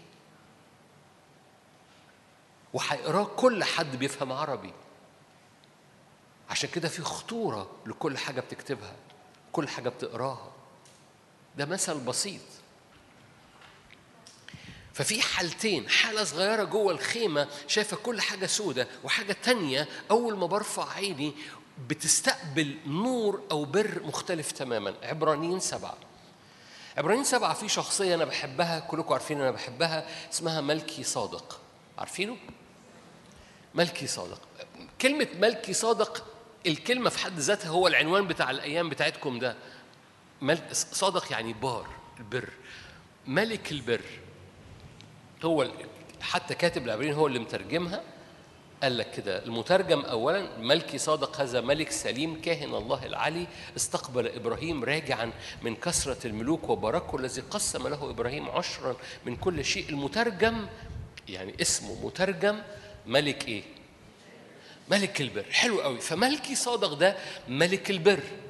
وهو ملك ملك السلام لأن ملك سليم أي ملك السلام ده تكملة الآية فهو ملك البر ملك السلام لأن البر بيطلق سلام. هن- هنلمسها حالا. بس خلينا خلينا في الحالة دي لأنه هذه الحالة اللي هي اسمها ملك البر زي ما قلت لك البر هو طبيعة إلهية مش طبيعة بشرية. بس البر بينسكب عليك وأنت رافع عينك. هذا النور بينور. يسوع قال أن أنا نور والمؤمنين أنتم نور. ليه؟ لأن في بر بينسكب ففي بر بينعكس. في بر بينسكب ففي بر بينعكس. في سلطان بينسكب ففي سلطان بينعكس. في نور بينسكب ففي نور بينعكس.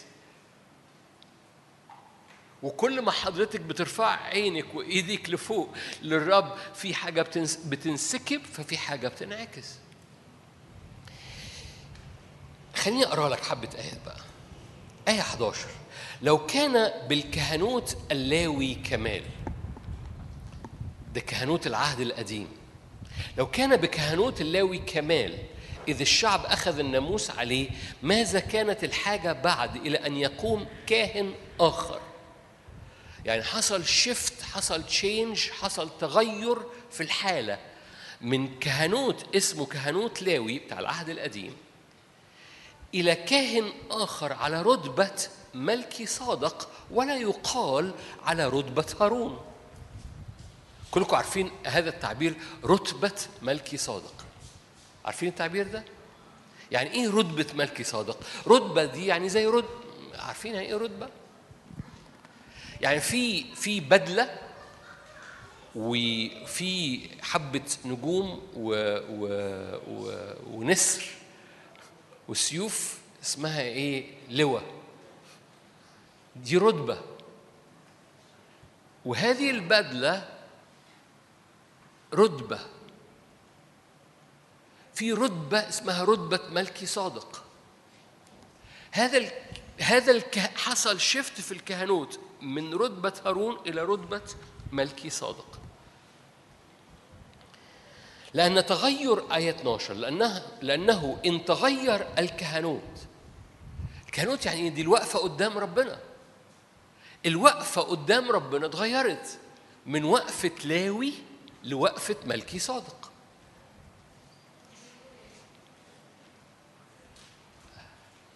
أنا عارف إحنا واخدين على الآيات بس ما بنفكرش فيها. أنا بحاول أحط لك النقط على الحروف. الوقفة اتغيرت ما هو يعني إيه كهنوت؟ يعني واقفة قدام الرب صح؟ حصل تغير في الكهنوت شايفين الآية؟ مش أنا اللي بقول هو اللي بيقول حصل تغير في الوقفة قدام الرب التغير ده من إيه؟ من رتبة اسمها لاوي لرتبة اسمها ملكي صادق فالوقفة اتغيرت لأن الوقفة اتغيرت النتائج اتغيرت يحصل تغير للناموس أيضا حالة وحالة. هنا في حالة وقفة قدام الرب اسمها لاوي هنا في حالة وقفة تانية اسمها ملكي صادق ملك البر. وهذه الحالة وقف فيها يسوع المسيح. مرة أكمل الآية اللي وراها. فإنه واضح آية 14 فإنه واضح أن ربنا قد طلع ربنا ده بيتكلم عن يسوع المسيح. ربنا قد طلع من سبط يهوذا الذي لم يتكلم عنه موسى شيئا من جهة الكهنوت. حلو قوي لأن الرب يسوع من نسل يهوذا مش من نسل لاوي. فالرب يسوع كان رئيس كهنة. على رتبة ملكي صادق. مزمور 110 يقول لنا كده رئيس كهنة على رتبة ملكي صادق. ده ملك البر ده وقفة مختلفة. لاوي كان بيقف وقفة الخطية وقفة الضعف وقفة الهزيمة وقفة الشكوى وقفة اللخبطة. ملك البر بيقف قدام استقبال ما صنعه واكمله يسوع على الصليب لأن الرتبة دي رتبة مختلفة اسمها ملكي صادق ملك البر. أشرحها بطريقة أبسط من كده. لو أنا لسه بقف باصص لنفسي باصص لضعفي باصص لمشاكلي أنا لسه واقف في رتبة لاوي. وعندي أخبار لحضرتك حصل تغير في الوقفة. نرجع ما معلش مرة تاني للآية. تغير الكهنوت. حصل تغير في الوقفة. لو أنا لسه بقف باصص لنفسي باصص لضعفي باصص لظروفي أنا لسه جوه الخيمة بتاعت إبرام أنا لسه في لاوي. حصل تغير في الوقفة. كهنوت يعني وقفة قدام الرب. حصل تغير في الوقفة. ياما لسه كتير ناس ولاد للرب بيحضروا اجتماعات وما زالوا أنا آسف في التعبير ما أقصدوش حرفيا يعني ما زالوا بيعبدوا بطريقة يهودية. يعني إيه يهودية؟ يعني برغم الفدا اللي تم ما زالوا بيعبدوا في الليفل القديم بتاع الكهنوت اللي هو إيه؟ لاوي. إيه لاوي ده؟ محصور في نفسه محصور في ضعفه محصور في مشاكله. إبرام جوه الخيمة. حصل شفت في الحالة. حصل شفت في الوقفة. إيه الوقفة الجديدة؟ في رتبة في المسيح يسوع اسمها ملكي صادق ملك البر. تقول لي أعمل إيه في الوقفة في في في, في الوقفة المختلفة دي؟ دي وقفة على حساب اللي أكمله يسوع في الصليب. قد أكمل it's finished وفي الحالة دي كل باركنا بكل بركة روحية فين؟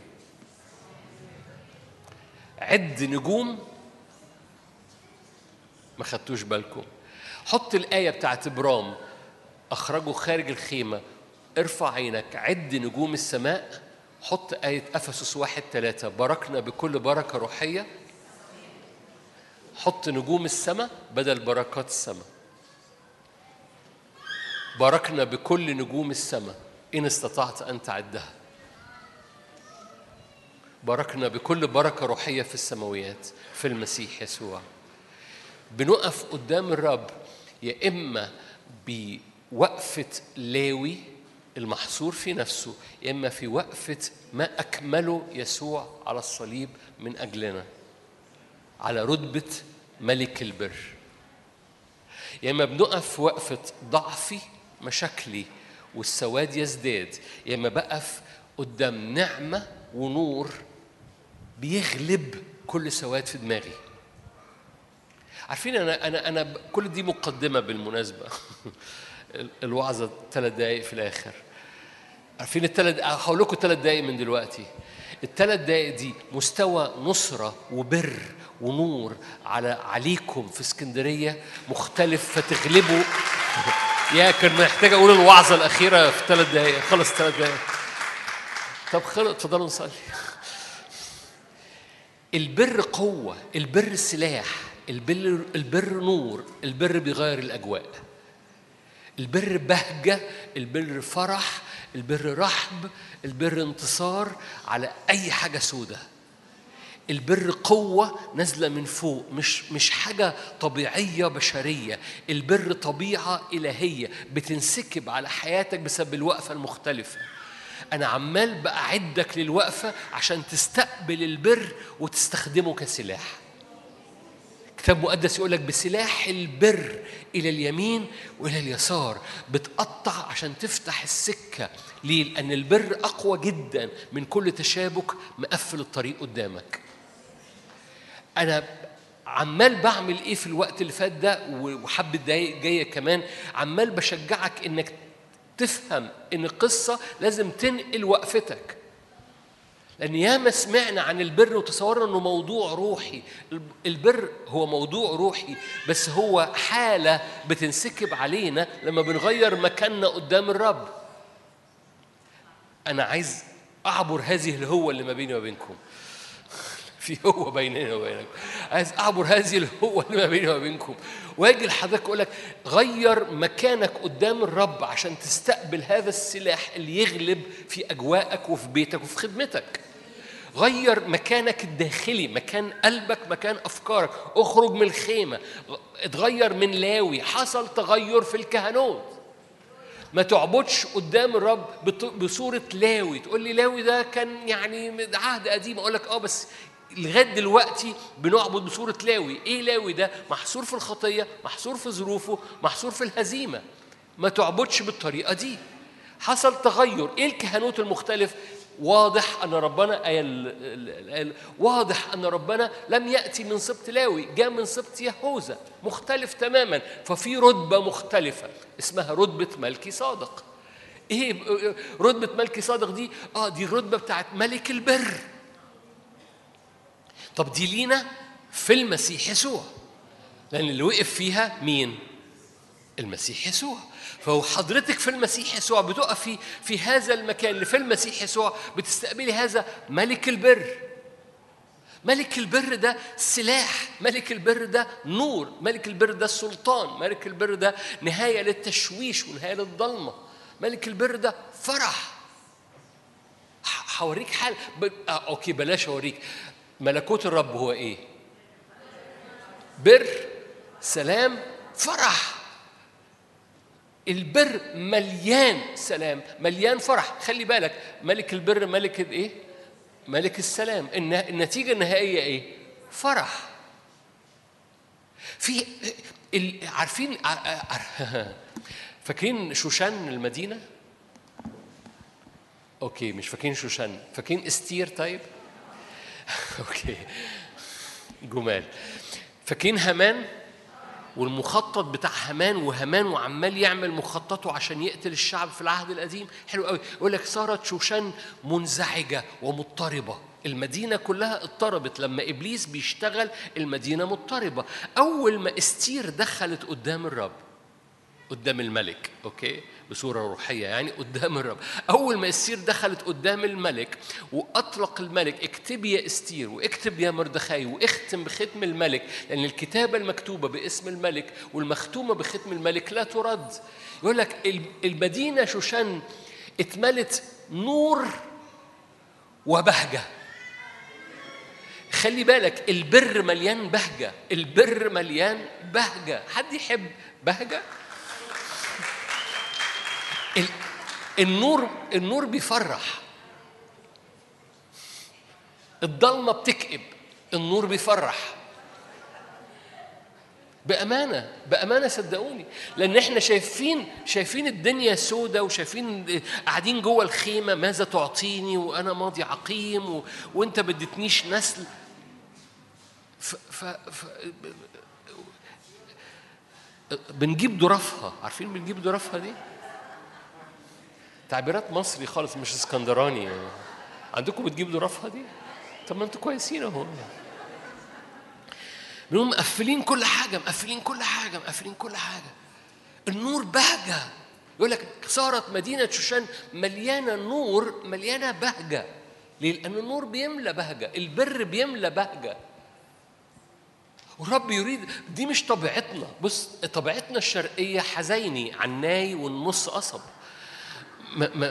مش اللي هو الميلانك الميلانكولي يعني الاكتئاب على على الشجن على الحزن على النهواند الموسيقى النهواند عارف الموسيقى النهواند okay.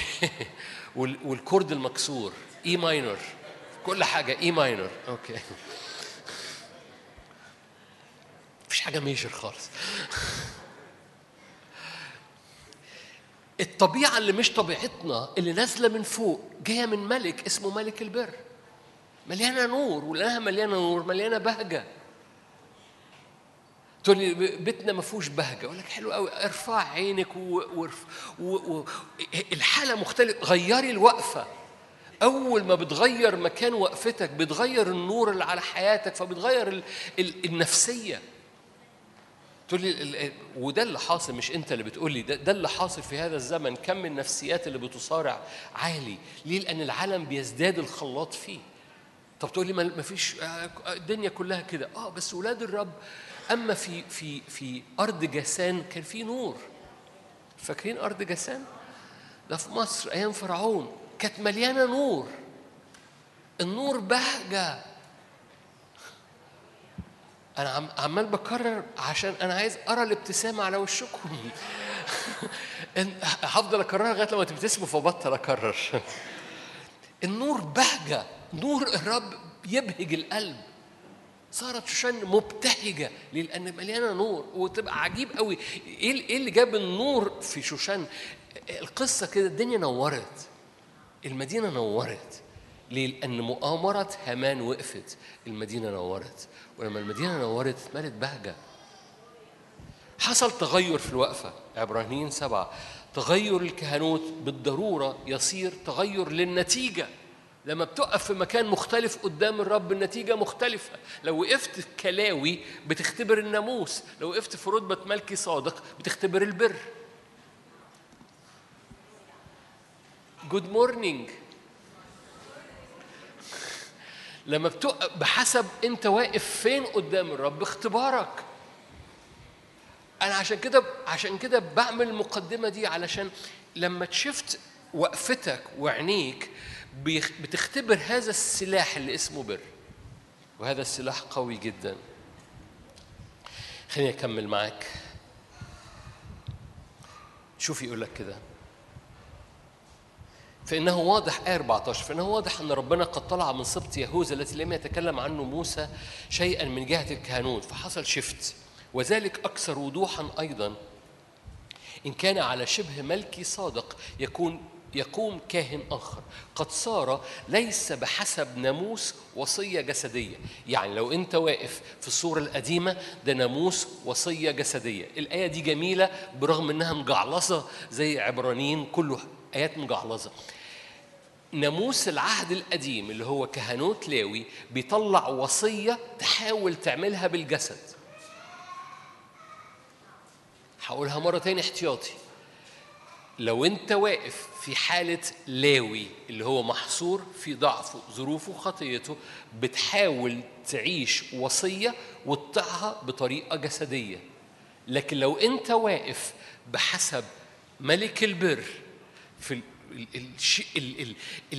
إله النعمة المكان المختلف اللي يسوع أكمل فيه العمل قد أكمل بتعيش بحسب قوة شايفين الفرق ما بين يعني لو أنت في انجيلك كده تقوم حاطط خط تحت وصية جسدية خط وبعد كده تحط تحت قوة حياة لا تزول ودول عك- عكس بعض. في وصية بتحاول تعملها بطريقة جسدية أو قوة حياة لا تزول بتسري فيك. الفرق ما بينهم أنا واقف فين؟ Are you here؟ كنيسة اسكندرية عايشة تحت وصية جسدية ولا تحت قوة حياة لا تزول؟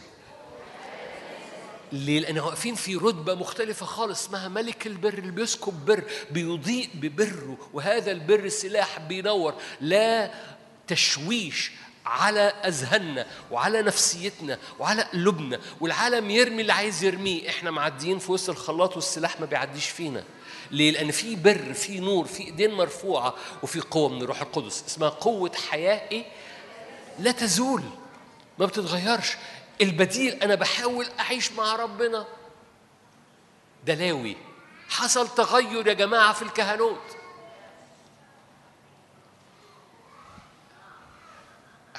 هنط. حصل تغير في الوقفة. حصل تغير في الوقفة. من فضلك ما ترجعش. تق- تقول لي انت انت بتتكلم إحنا ما بنرجع. أقول لك لا ده ده الغلاطيين رجعوا.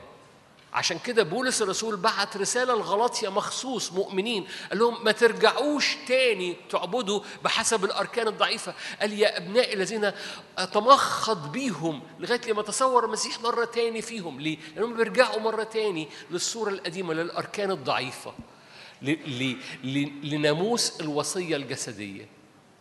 يعني ولاد الرب مهددين إنهم يرجعوا للطريقة القديمة؟ يس ليه؟ لأن دي مش طبيعتنا الطبيعة البشرية بتاعتنا بترجعنا للطريقة القديمة. تعرفوا ال- المثل اللي هو مش آية؟ أشكرك. أختي عارفة اللي مش آية دي. ترجع ريمة؟ ودي مش آية. فالجسد بتاعنا لما بنسيبه بيرجع مرة تاني الكهنوت لاوي. عشان كده يجي واحد زي مجرد يذكرك ويشجعك ويقول لك اثبت في المكان المختلف اللي بره الخيمة اللي مخ... اللي واقف تحت رتبة مختلفة. في المسيح يسوع اسمها رتبة ملك بر. وهذا الملك البر مليان سلطان من السلام. بيعمل سلام في حياتك سلام في قلبك سلام في بيتك سلام في صحتك سلام في أجواءك سلام في خدمتك. إله السلام يسحق تحت أرجلكم. سريعا. إله السلام نفسه يقدسكم إلى التمام ويحفظ روحكم ونفسكم وجسدكم كاملة بلا لوم. عمركم ما مشيتوا في كتاب مقدس عن تعبير إله السلام؟ واو تكتشفوا اكتشافات غير عادية. سلام الرب اللي يفوق كل عقل. حافظين الآية إحنا. سلام الرب يفوق كل عقل. أقول لكم بالبلد يعني إيه؟ سلام الرب يفوق المنطق. تقول لي أنا منطقي أقول لك سلام الرب يفوق المنطق. لأنه يفوق كل عقل. سلام الرب اللي يفوق كل عقل يحفظ قلبك وفكرك ونفسك في المسيح يسوع. فما تقلقش لا تهتموا في شيء بل بكل شيء في الصلاة والدعاء مع الشكر. وسلام الله الذي يفوق المنطق يحفظكم. إله البر ده إله سلام. إله البر إله السلام ده بيطلق بهجة. بيحركك في مستوى مختلف جدا. مليان سلطان مليان نور مليان رحب. أوكي. قوة حياة لا تزول. فأنت اتنقلت من حالة إلى حالة حالة لاوي إلى حالة قوة حياة لا تزول. عشان آه. كفاية عبرانيين سبعة كده؟ طيب أروح معاكم أشعة 58 عارفين أشعة 58 صح مشهور جدا عن الصوم. وكلكم عارفين إنه بيتكلم عن الصوم بطريقة مختلفة. قال لك الصوم مش إذلال للجسد الصوم قوة روحية بتطلق قوة ربنا في حياتك. فاكرين؟ فاكرين؟ قال الصوم مش إذلال للجسد لكن الصوم هو حل قيود الشر فك عقد النير مش كده؟ الصوم قوة حلوة اقرأ بقى آية 8 لما القوة دي تنفجر ملك البر ده ينفجر فيك. 58 8 حينئذ ينفجر. مثل الصبح إيه؟ نورك. تنبت صحتك سريعا. يسير مين؟ لا أنا مش سامعكم كويس. يسير. مين اللي يسير؟ مين اللي يمشي قدامك يعني؟ بر مين؟ آه بس هو مش بيتكلم عن بر يسوع هنا. بر يسوع بقى بر بقى بر حضرتك. يصير برك. هو بر يسوع إحنا إحنا دافنينه سوا إحنا عارفين مش برنا. إحنا عارفينه مش برنا. بس بس خلي بالك انه بقى بقى بقى برك. ليه؟ لأن شعبك كلهم أبرار مش برنا. بس الرتبة اللي إحنا واقفين فيها اسمها ملك البر رتبة يسوع المسيح. اللي إحنا مستخبيين فيها البدلة اللي إحنا بنلبسها هي مش بدلتنا بس بنستخبى فيها هي بدلة يسوع. المسيح فيكم قد لبستم المسيح. ولأنكم قد لبستم المسيح إحنا واقفين في حتة اسمها بر فيسير برك أمامك ومجد الرب يجمع ساقطك يعني الضعيف اللي فيك. شايفين الآية دي تجنن إزاي؟ ده بيتكلم على نور صحة بر ومجد. يعني لو وقفت كده وقلت لك تعالوا تعالوا تعالوا نقول الكلمات دي مع بعض. نور صحة بر ومجد. إيه الأخبار؟ إزاي الصحة؟ أنا بتكلم بجد. لما نقف بعد دقايق ونرفع إيدينا على بيوتنا وعلى الخدمات الممثلة هنا ونقول نور وصحة وبر ومجد إيه الأخبار؟ لو رفعت إيدك على بيتك وعلى شبابك وعلى عيالك وعلى خدمتك وعلى البلد نور صحة وبر ومجد. إيه الأخبار؟ اهي لمجرد إنك إنك واقف في المكان اللي فيه مش وصية جسدية لكن قوة حياة لا تزول. الآيات بتاعت عبرانيين. قوة الحياة لا تزول دي دي هي دي قوة الصوم. قوة حياة لا تزول. يقول لك ابن مكمل إلى الأبد. فبيطلع إيه؟ بيطلع نور صحة بر ومجد. جواه قوي قوي قوي قوي قوي قوي إن إحنا كنيسة اسكندرية هتحارب بنور وهذا النور هيعمي هيزغلل عينين إبليس. كنيسة اسكندرية مش هتستخبى مش هتستخبى من العدو هتستخبى في نور. يعني عامة الناس بتستخبى في الضلمة. كنيسة اسكندرية تستخبى في النور. حد فاهم حاجة؟ يعني في الضلمة بنستخبى لا إحنا هنستخبى في النور والنور ده بيزغلل عين إبليس فما يشوفش و- واللي سيأتي بالنور على حياتك وعلى بيتك وعلى خدمتك أنت واقف فين وده اللي أنا برجع وأقوله له شفت مكانك غير مكانك اقف في الحتة اللي مليانة إيمان اقف في الحتة بره الخيمة. اقف في الحتة رافع عينك وصدق اللي بينسكب على حياتك اسمه بر. وهذا البر مليان نور مليان صحة مليان بر ومليان مجد. ومش أنا اللي بقول هو اللي بيقول. okay آية كمان. أقول آية كمان؟ طيب. أ- أ- أحط قدام عينيكم آية شوشنة عشان عجباني. استير استير 8 حطها قدام لأن أنا عايز أجيبها لل... لل... لل... للمدينة كمان. استير. هلاقيها حالا. مش في استير برضو في الكتاب المقدس؟ استير 8 ألو؟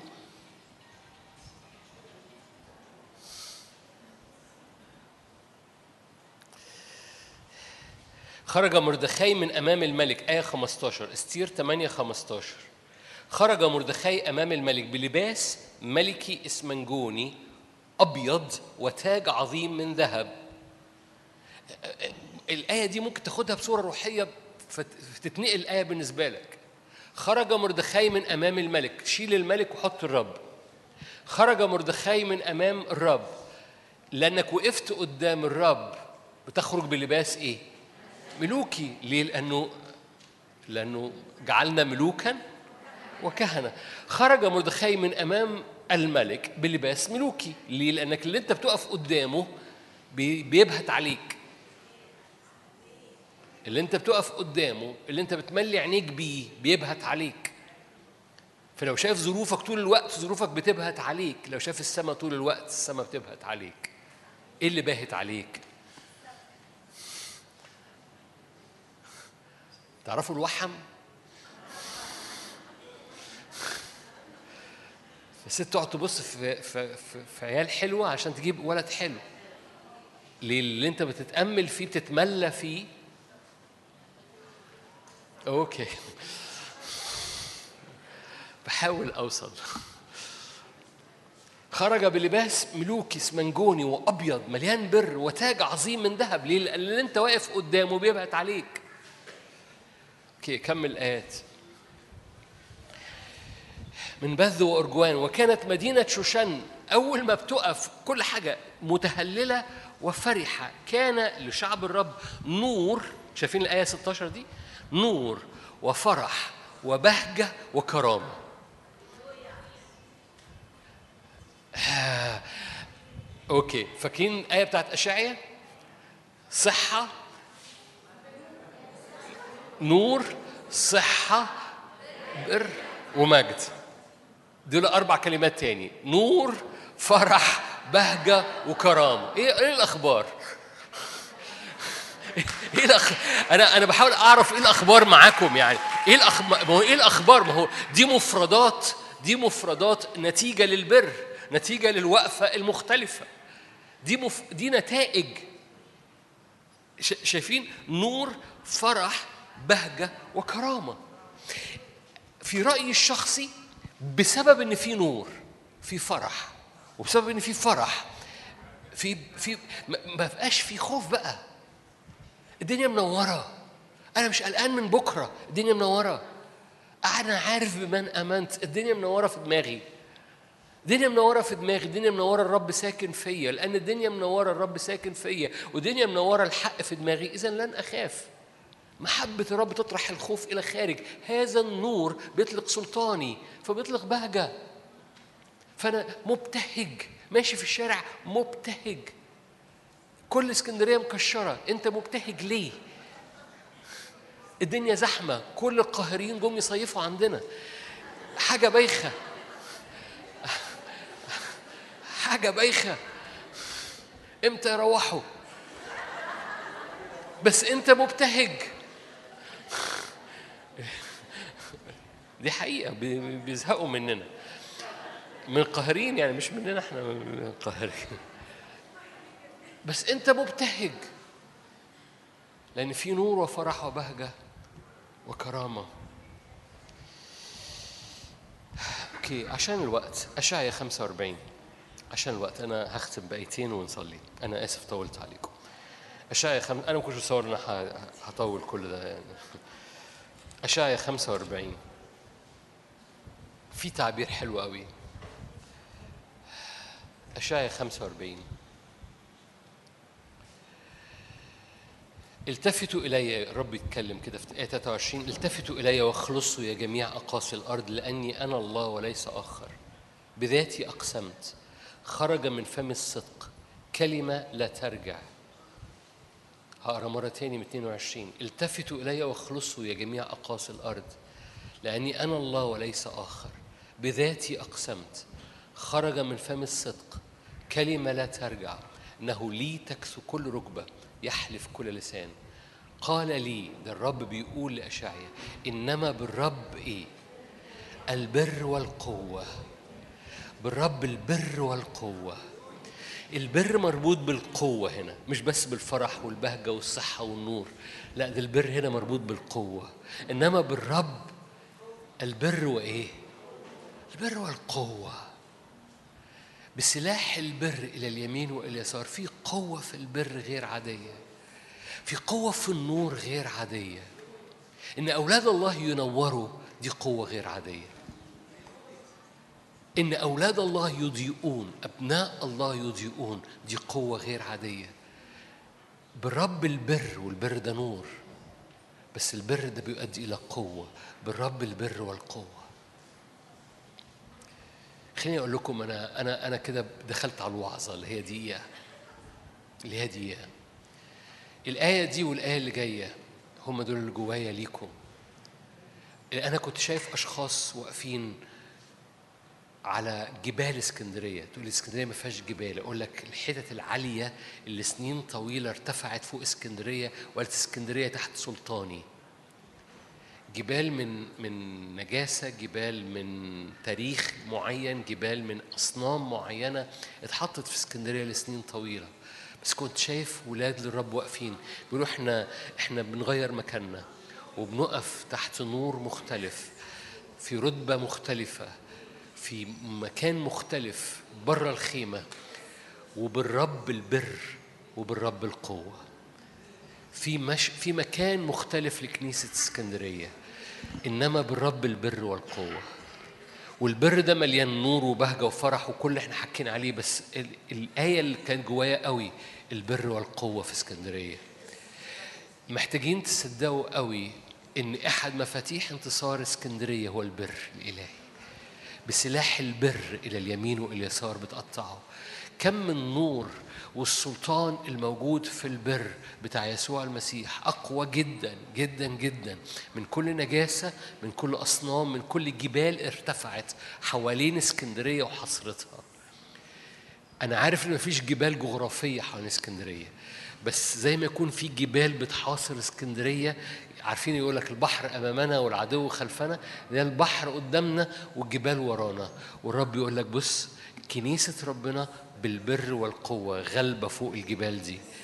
كل جبال ارتفعت فوق اسكندرية بتنحني لأن التفتوا إلي واخلصوا لأن الرب قال كلمة الرب قال الك- بذاتي أقسمت خرج من فم الصدق كلمة لا ترجع.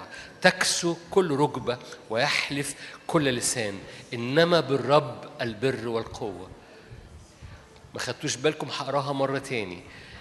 الرب يقول كده بذاتي أقسمت خرج من فم الصدق كلمة لا ترجع إنه لي تكسو كل جبل كل جبل ارتفع وحاصر اسكندرية كل جبل عدم إيمان ونجاسة وهي دي الحالة. كل جبل يبقى الوضع كما هو عليه كل جبل يكسو كل ركبة ويحلف كل لسان. ليه؟ الرب قال إنما بالرب إيه؟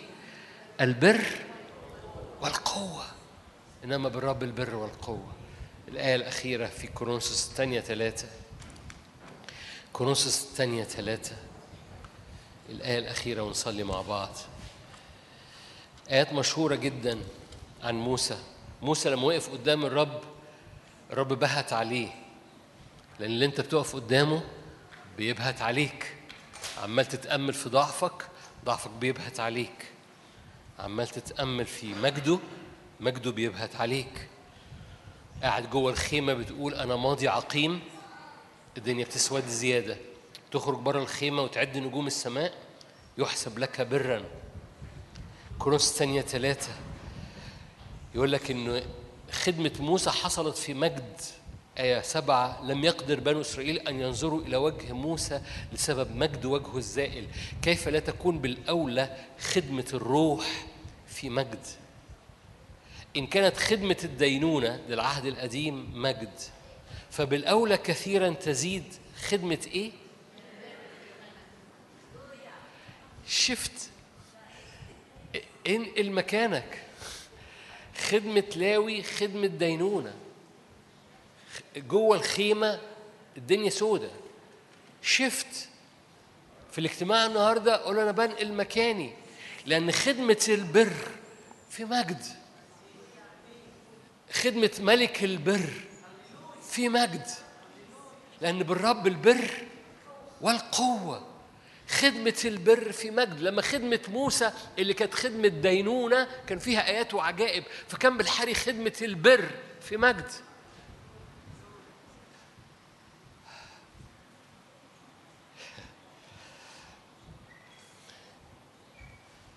إيه رأيكم؟ حطوا قدامكم target صغير كده. إن كل حد يجي اسكندرية من محافظات تانية عشان يصيف عشان يتفسح يتقابل مع ربنا في اسكندرية. أنا بتكلم بجد. مش بتكلم عشان نشجعكم ولا تعالوا نسقف وهي no no no تيجي تيجي ما هو هو ده تبع نجوم السماء؟ مش ده تبع نجوم السماء؟ ده وعد كأنه في نجم في السماء. معقولة يعني أي حد جاي من من من سوهاج ولا قنا ولا القاهرة يجي اسكندرية يتقابل مع ربنا في اسكندرية يبقى ماشي على البحر وربنا يكلمه؟ احبائي أنا بدون دخول في قصة طويلة من من شهادة مؤخرا حصلت حد بعيد جدا عن الرب بعيد جدا عن الرب. الرب هو وهو رايح شغله وشغله شغله شر. شغله شر. نازل من البيت وشغله شر. الرب قال له النهارده هتسلم حياتك ليا. هو ده اللي هقوله من القصة بس. يعني الرب مستعد يكلم حد بعيد جدا بعيد جدا بعيد جدا بعيد جدا بعيد جدا. ويقول له النهارده هتسلم حياتك ليا. فمش صعب إن حد يجي من هنا بعيد جدا يتمشى على البحر عندكم والرب يقول له سلم حياتك ليا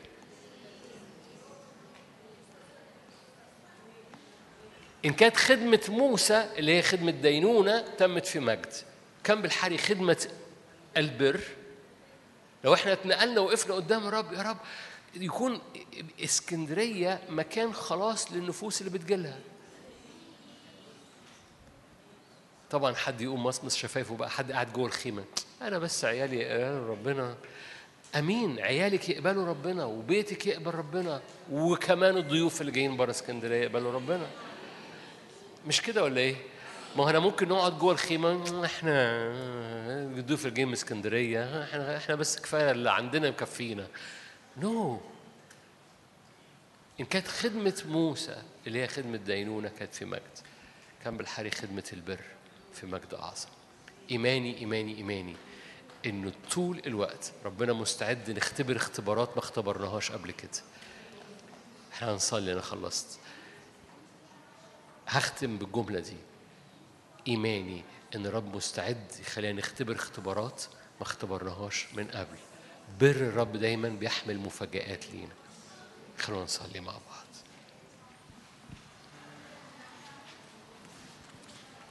بالرب البر والقوة.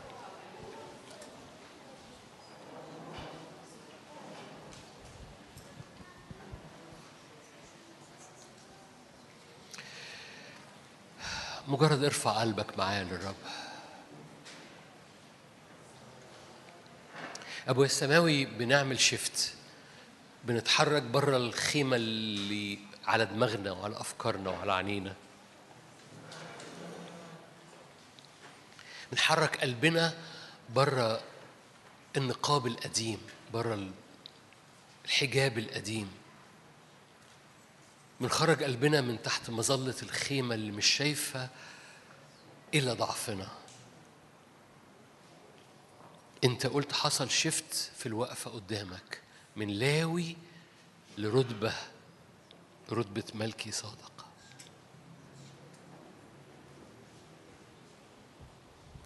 إحنا بننقل قلبنا تحت مظلة يسوع.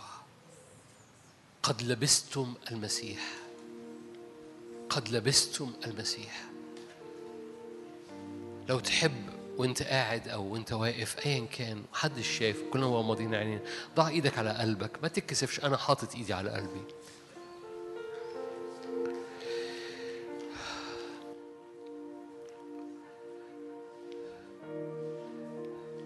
ليلبس المسيح قلبي. قد لبستم المسيح.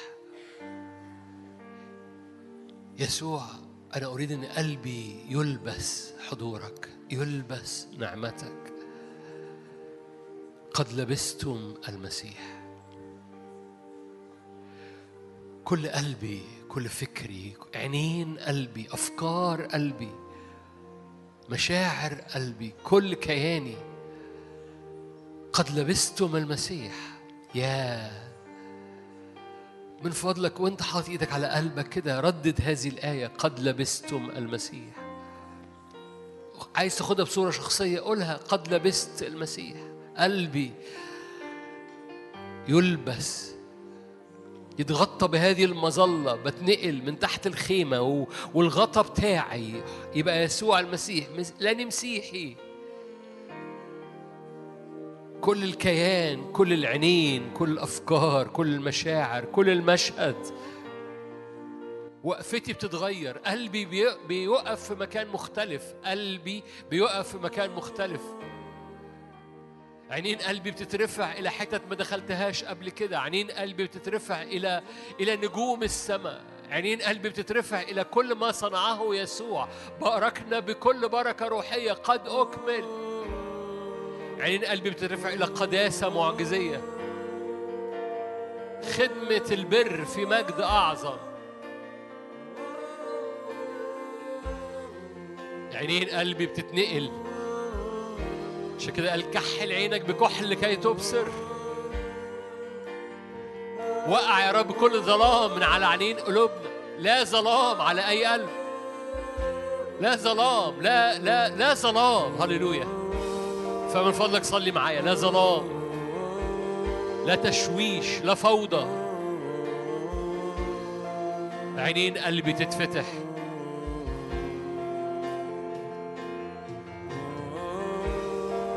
مجدك يرى.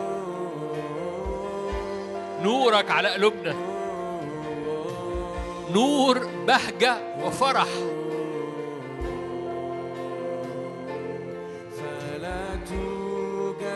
أسوار لا تخترقها جبال لا تنقلها لا أمر مستحيل. نعم لا يستحيل. ولا يوجد موت لا تقيم قبر لا تضيء لا أمر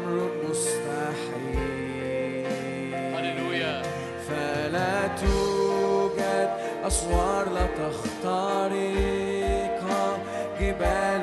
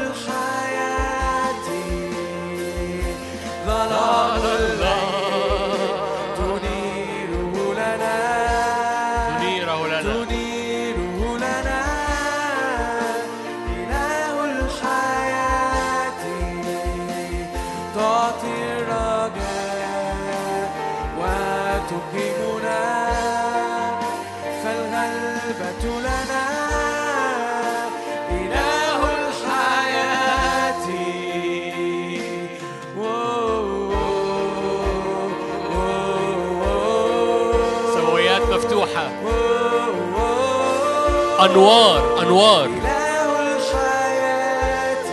أنوار أنوار من السماء. أنوار. تهرب الظلال.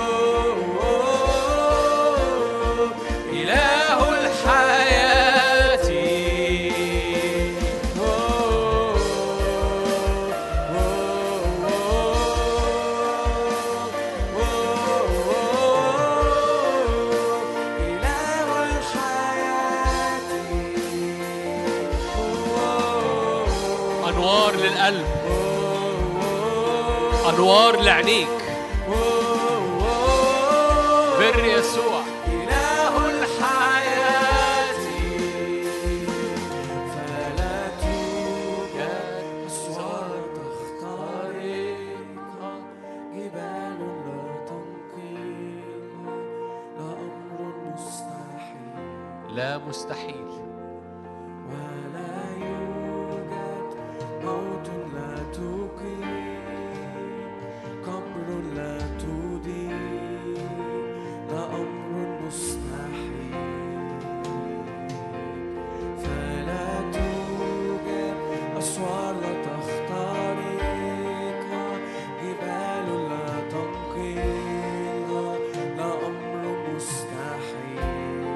بالرب البر والقوة.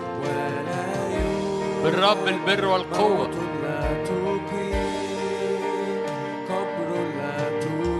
إنما بالرب البر والقوة.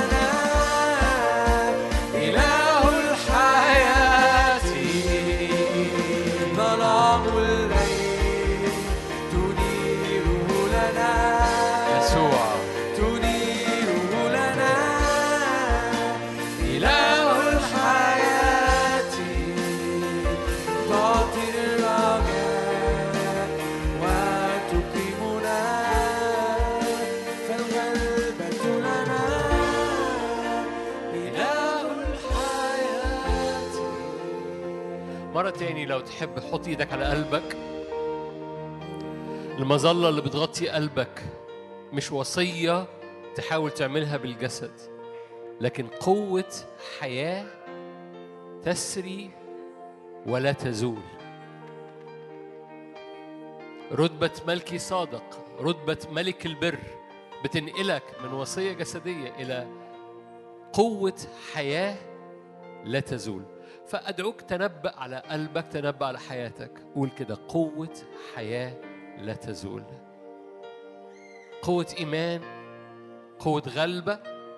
طبيعة مش من مش من طبيعة قلبك طبيعة إلهية. نور لما الكتاب المقدس حب يوصفه قال نور لا يدنى منه. ما تقدرش ده مش طبيعتك. نور لا يدنى منه. بس هذا النور بينور في قلبك بر. طبيعة إلهية طبيعة مليانة نور مليانة بر. قول له نور هللويا. نور في الطريق نور عينيا نور ذهني نور قلبي. شق الضلمة اكسر الموت. شق الضلمة باسم يسوع. شق الضلمة شق ال confusion التشويش. شق شق طريق قدامي مليان نور. هللويا. بسلاح النور بسلاح البر. إلى اليمين وإلى اليسار. عبور عبور بمجد. رجاء في الأرض غلبة غير عادية. قوة حياة لا تزول. يبلع الموت إلى غلبة. قوة حياة لا تزول.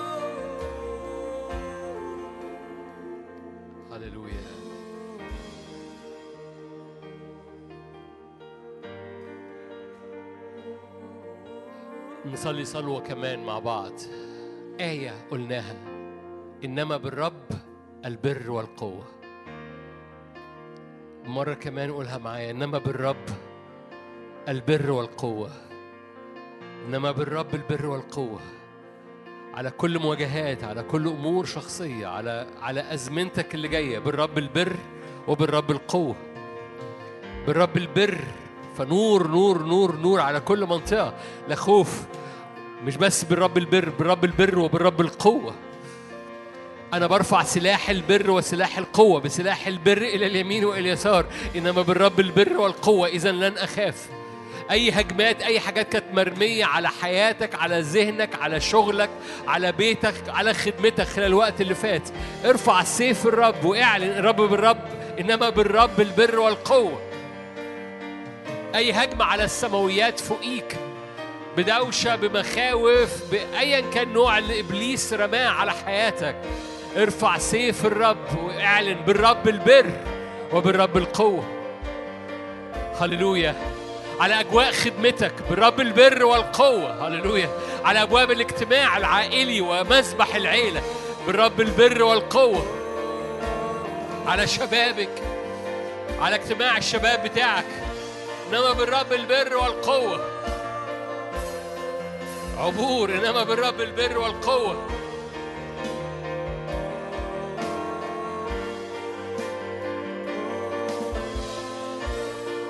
هللويا.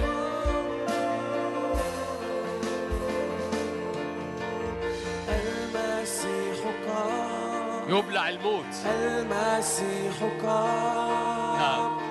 المسيح قام المسيح قام المسيح قام المسيح قام.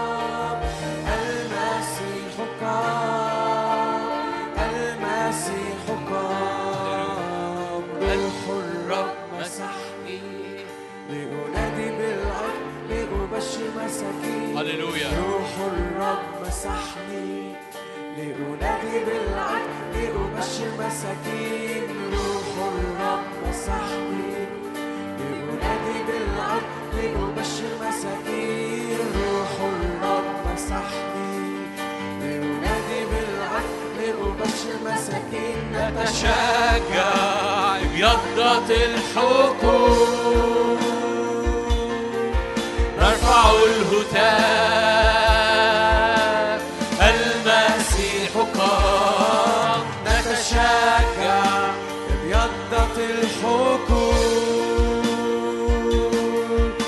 نرفع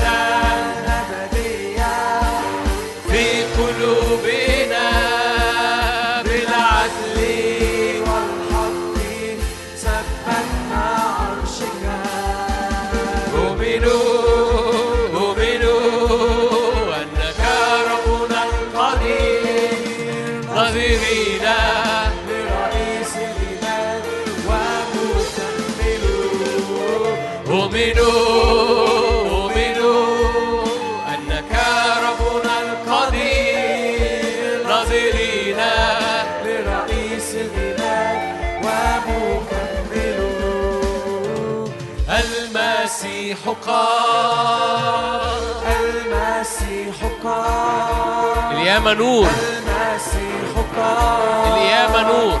المسيح قام. هللويا.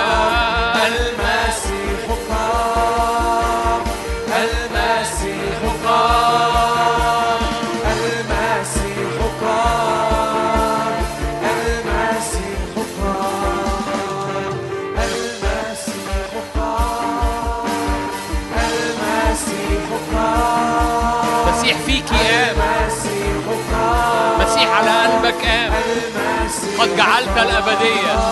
قد جعلت الأبدية في قلوبنا في قلوبنا. المسيح قام في قلوبنا والحق ثبت عرشك.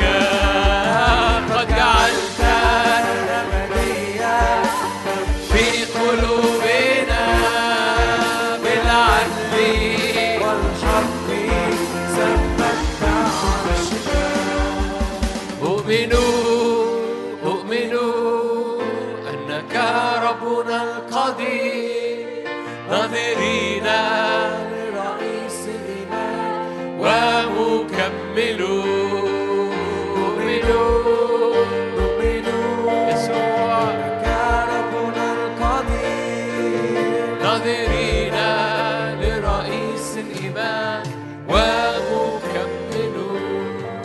تحب ترفع إيدك معايا؟ لو تحب. خدام مليانين نور. خدام مليانين بر. خدام ده يعني كل اخواتي كل ولاد الرب. مليانين نور مليانين بر. وبسلاح البر بيشقوا سلاح البر بيشقوا إلى اليمين وإلى اليسار. سلاح البر في البيت. سلاح البر في الشغل. بسلاح البر في البلد. بسلاح البر في الكنيسة والخدمة بتاعتك. بسلاح البر إلى اليمين وإلى اليسار. شق طريق باسم الرب يسوع. البر يغلب البر أقوى البر نور البر بيبلع الموت البر قيامة. أقيم يسوع لأجل تبريرنا. إن كانت خدمة الدينونة حصل في مجد. فكان بالحري خدمة البر. فارفع إيدك. يعني أنا خدم يعني كده. خدمتي خدمة البر. وخدمة البر في مجد. هللويا. البعض محتاج يصدق الجملة البسيطة دي. يقول كده خدمتي خدمة البر. لأن رئيس الكهنة اللي أنا بعبده اسمه كده ملكي صادق ملك البر. وملك البر ده ملك السلام.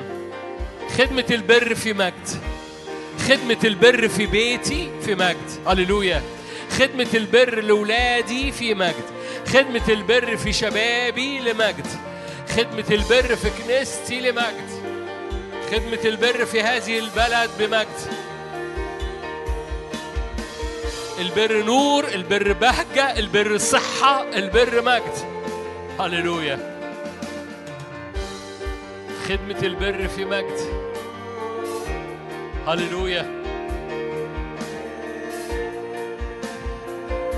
هللويا. كأني رافع أنا علم مع أخواتي اللي رافعين أعلام. ارفع كده إيدك بعلم على بيتك وعلم على البلد. هللويا. علم الرب أعلى. علمه فوقنا محبة. خدمة بر تملى اسكندرية. خدمة بر تملى اسك- اسكندرية. مكتوب أبطال داوود هز هز الرمح في يده. هز سلاح البر اللي في يدك. يقول لك هز الرمح فوقع 700 و800 هز الرمح بس. هللويا. خدمة بر في مجد أعظم. هللويا. يا روح الله الآن أغمر اسكندرية.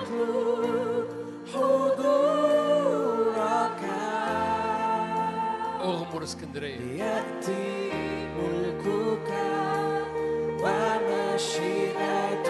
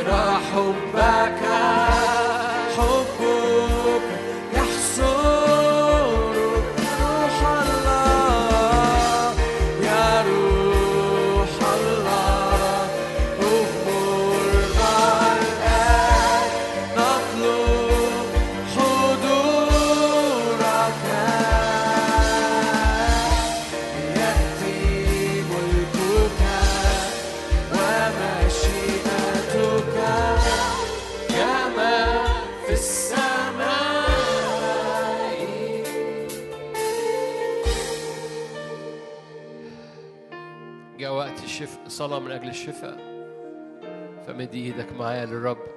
محبة الرب تشفي. مكتوب تحنن فشفى مرضاهم. مباشرة بدون وضع يد الرب يريد أن يصنع آيات وعجائبه أي حد عنده ارتجاع في المريء حموضة بتطلع. أي ارتجاع في المريء أي فم المعدة إبراء باسم يسوع. أي أمراض في الأعصاب بتعمل ألم. يقول لك الألم ده مسمع الألم ده ألم أعصاب باسم الرب يسوع رب يشفي. على حساب جلدات يسوع أخذ أحزاننا أوجاعنا بجلدته شفينا مستخبيين في صليب الرب في فدا الرب.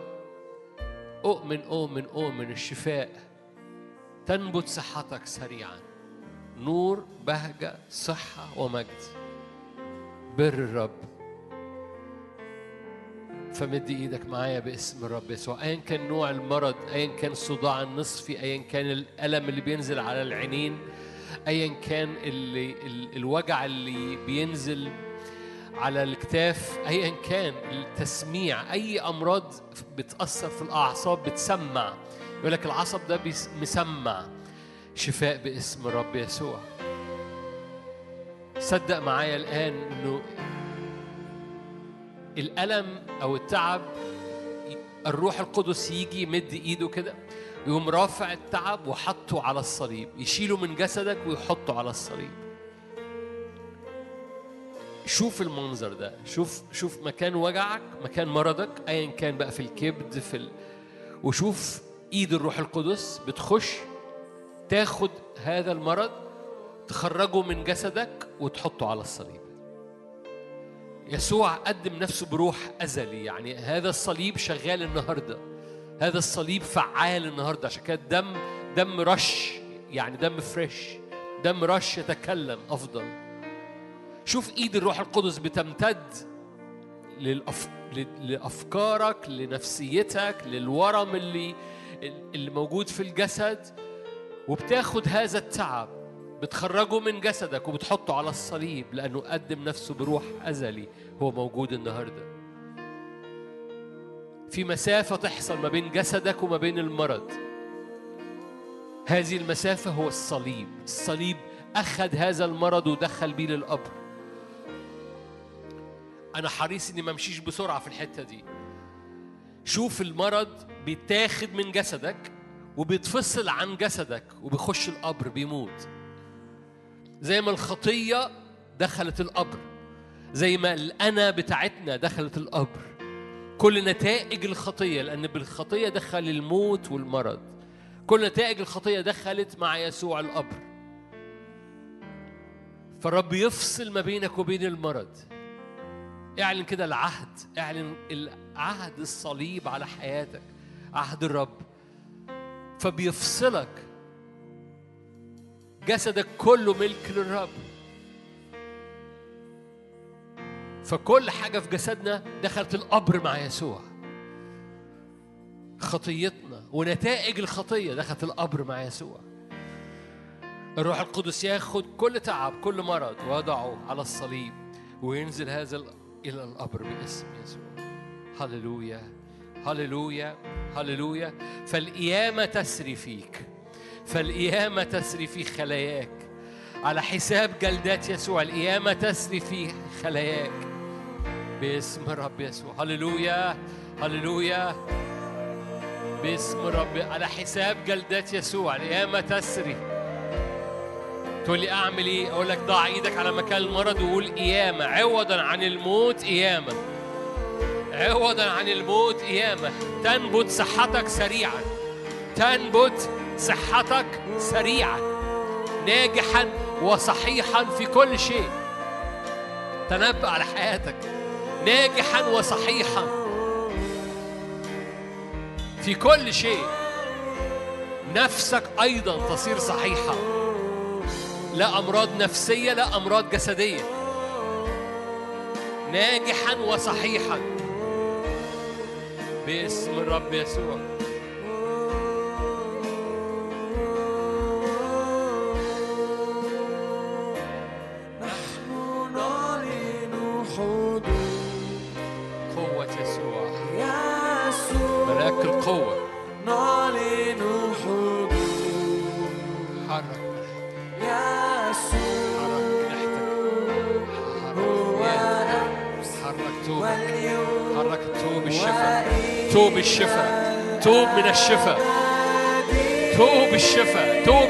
الإلهي. نحن نعلن سلطان. توب شفاء توب الشفاء يسوع. توب الشفاء نعلن سلطان. ثياب الشفاء.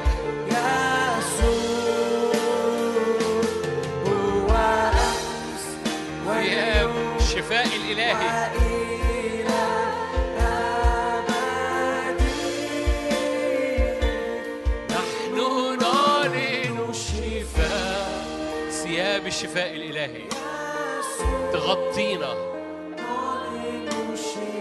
توب الشفاء يعبر في وسطينا هللويا. هو ثياب القوه والشفاء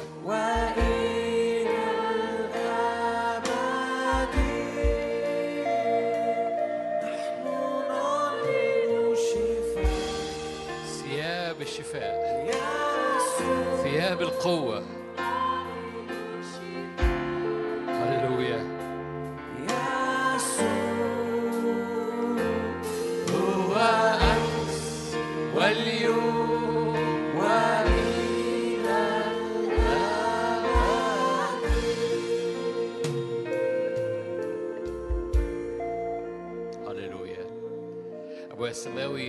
مسحتك ليستقر علينا. رداء مسحتك ليستقر على كل حد فينا. رداء مسحتك ليستقر على كل خدام.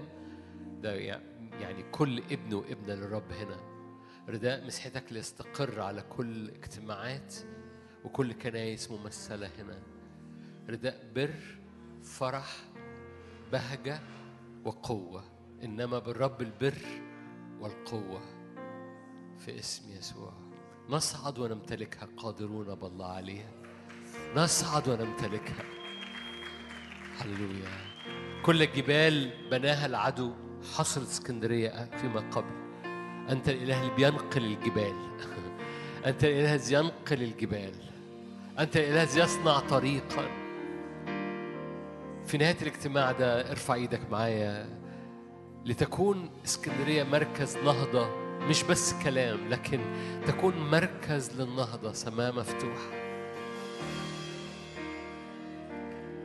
تاريخها مليان نعلن تاريخ مختلف على اسكندرية باسم الرب يسوع. تاريخ نهضة تاريخ معجزة تاريخ إعلان تاريخ حق باسم الرب يسوع. تاريخ نار الرب الروح القدس. هللويا باسم الرب يسوع. باسم الرب يسوع. باسم الرب يسوع. هللويا مد إيدك معايا. إحنا بنختم الاجتماع. زيت خاص يا رب على كل ايدين ممدودة. من أجل أولادنا من أجل أصدقائنا من أجل أهالينا في البيوت. امسح ايدينا الممدودة. مكتوب تدهنت بزيت طري ادهنا بمسحة الروح القدس.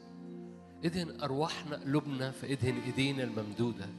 عشان كل حد بنسلم عليه كل حد بنحضنه. لو بنروح لناس في البيت عيانة نحط ايدينا عليها ونصلي معاها. تدهنت بزيت طري ادهنا بمسحة حضورك. فنستخدم كل أم مع أولادها كل أب مع أولاده كل شاب وشابة مع أهاليهم وكل خدام مع كنايسهم. امسح إيدينا الممدودة مسحة جديدة مسحة فريش تدهنت بزيت طري.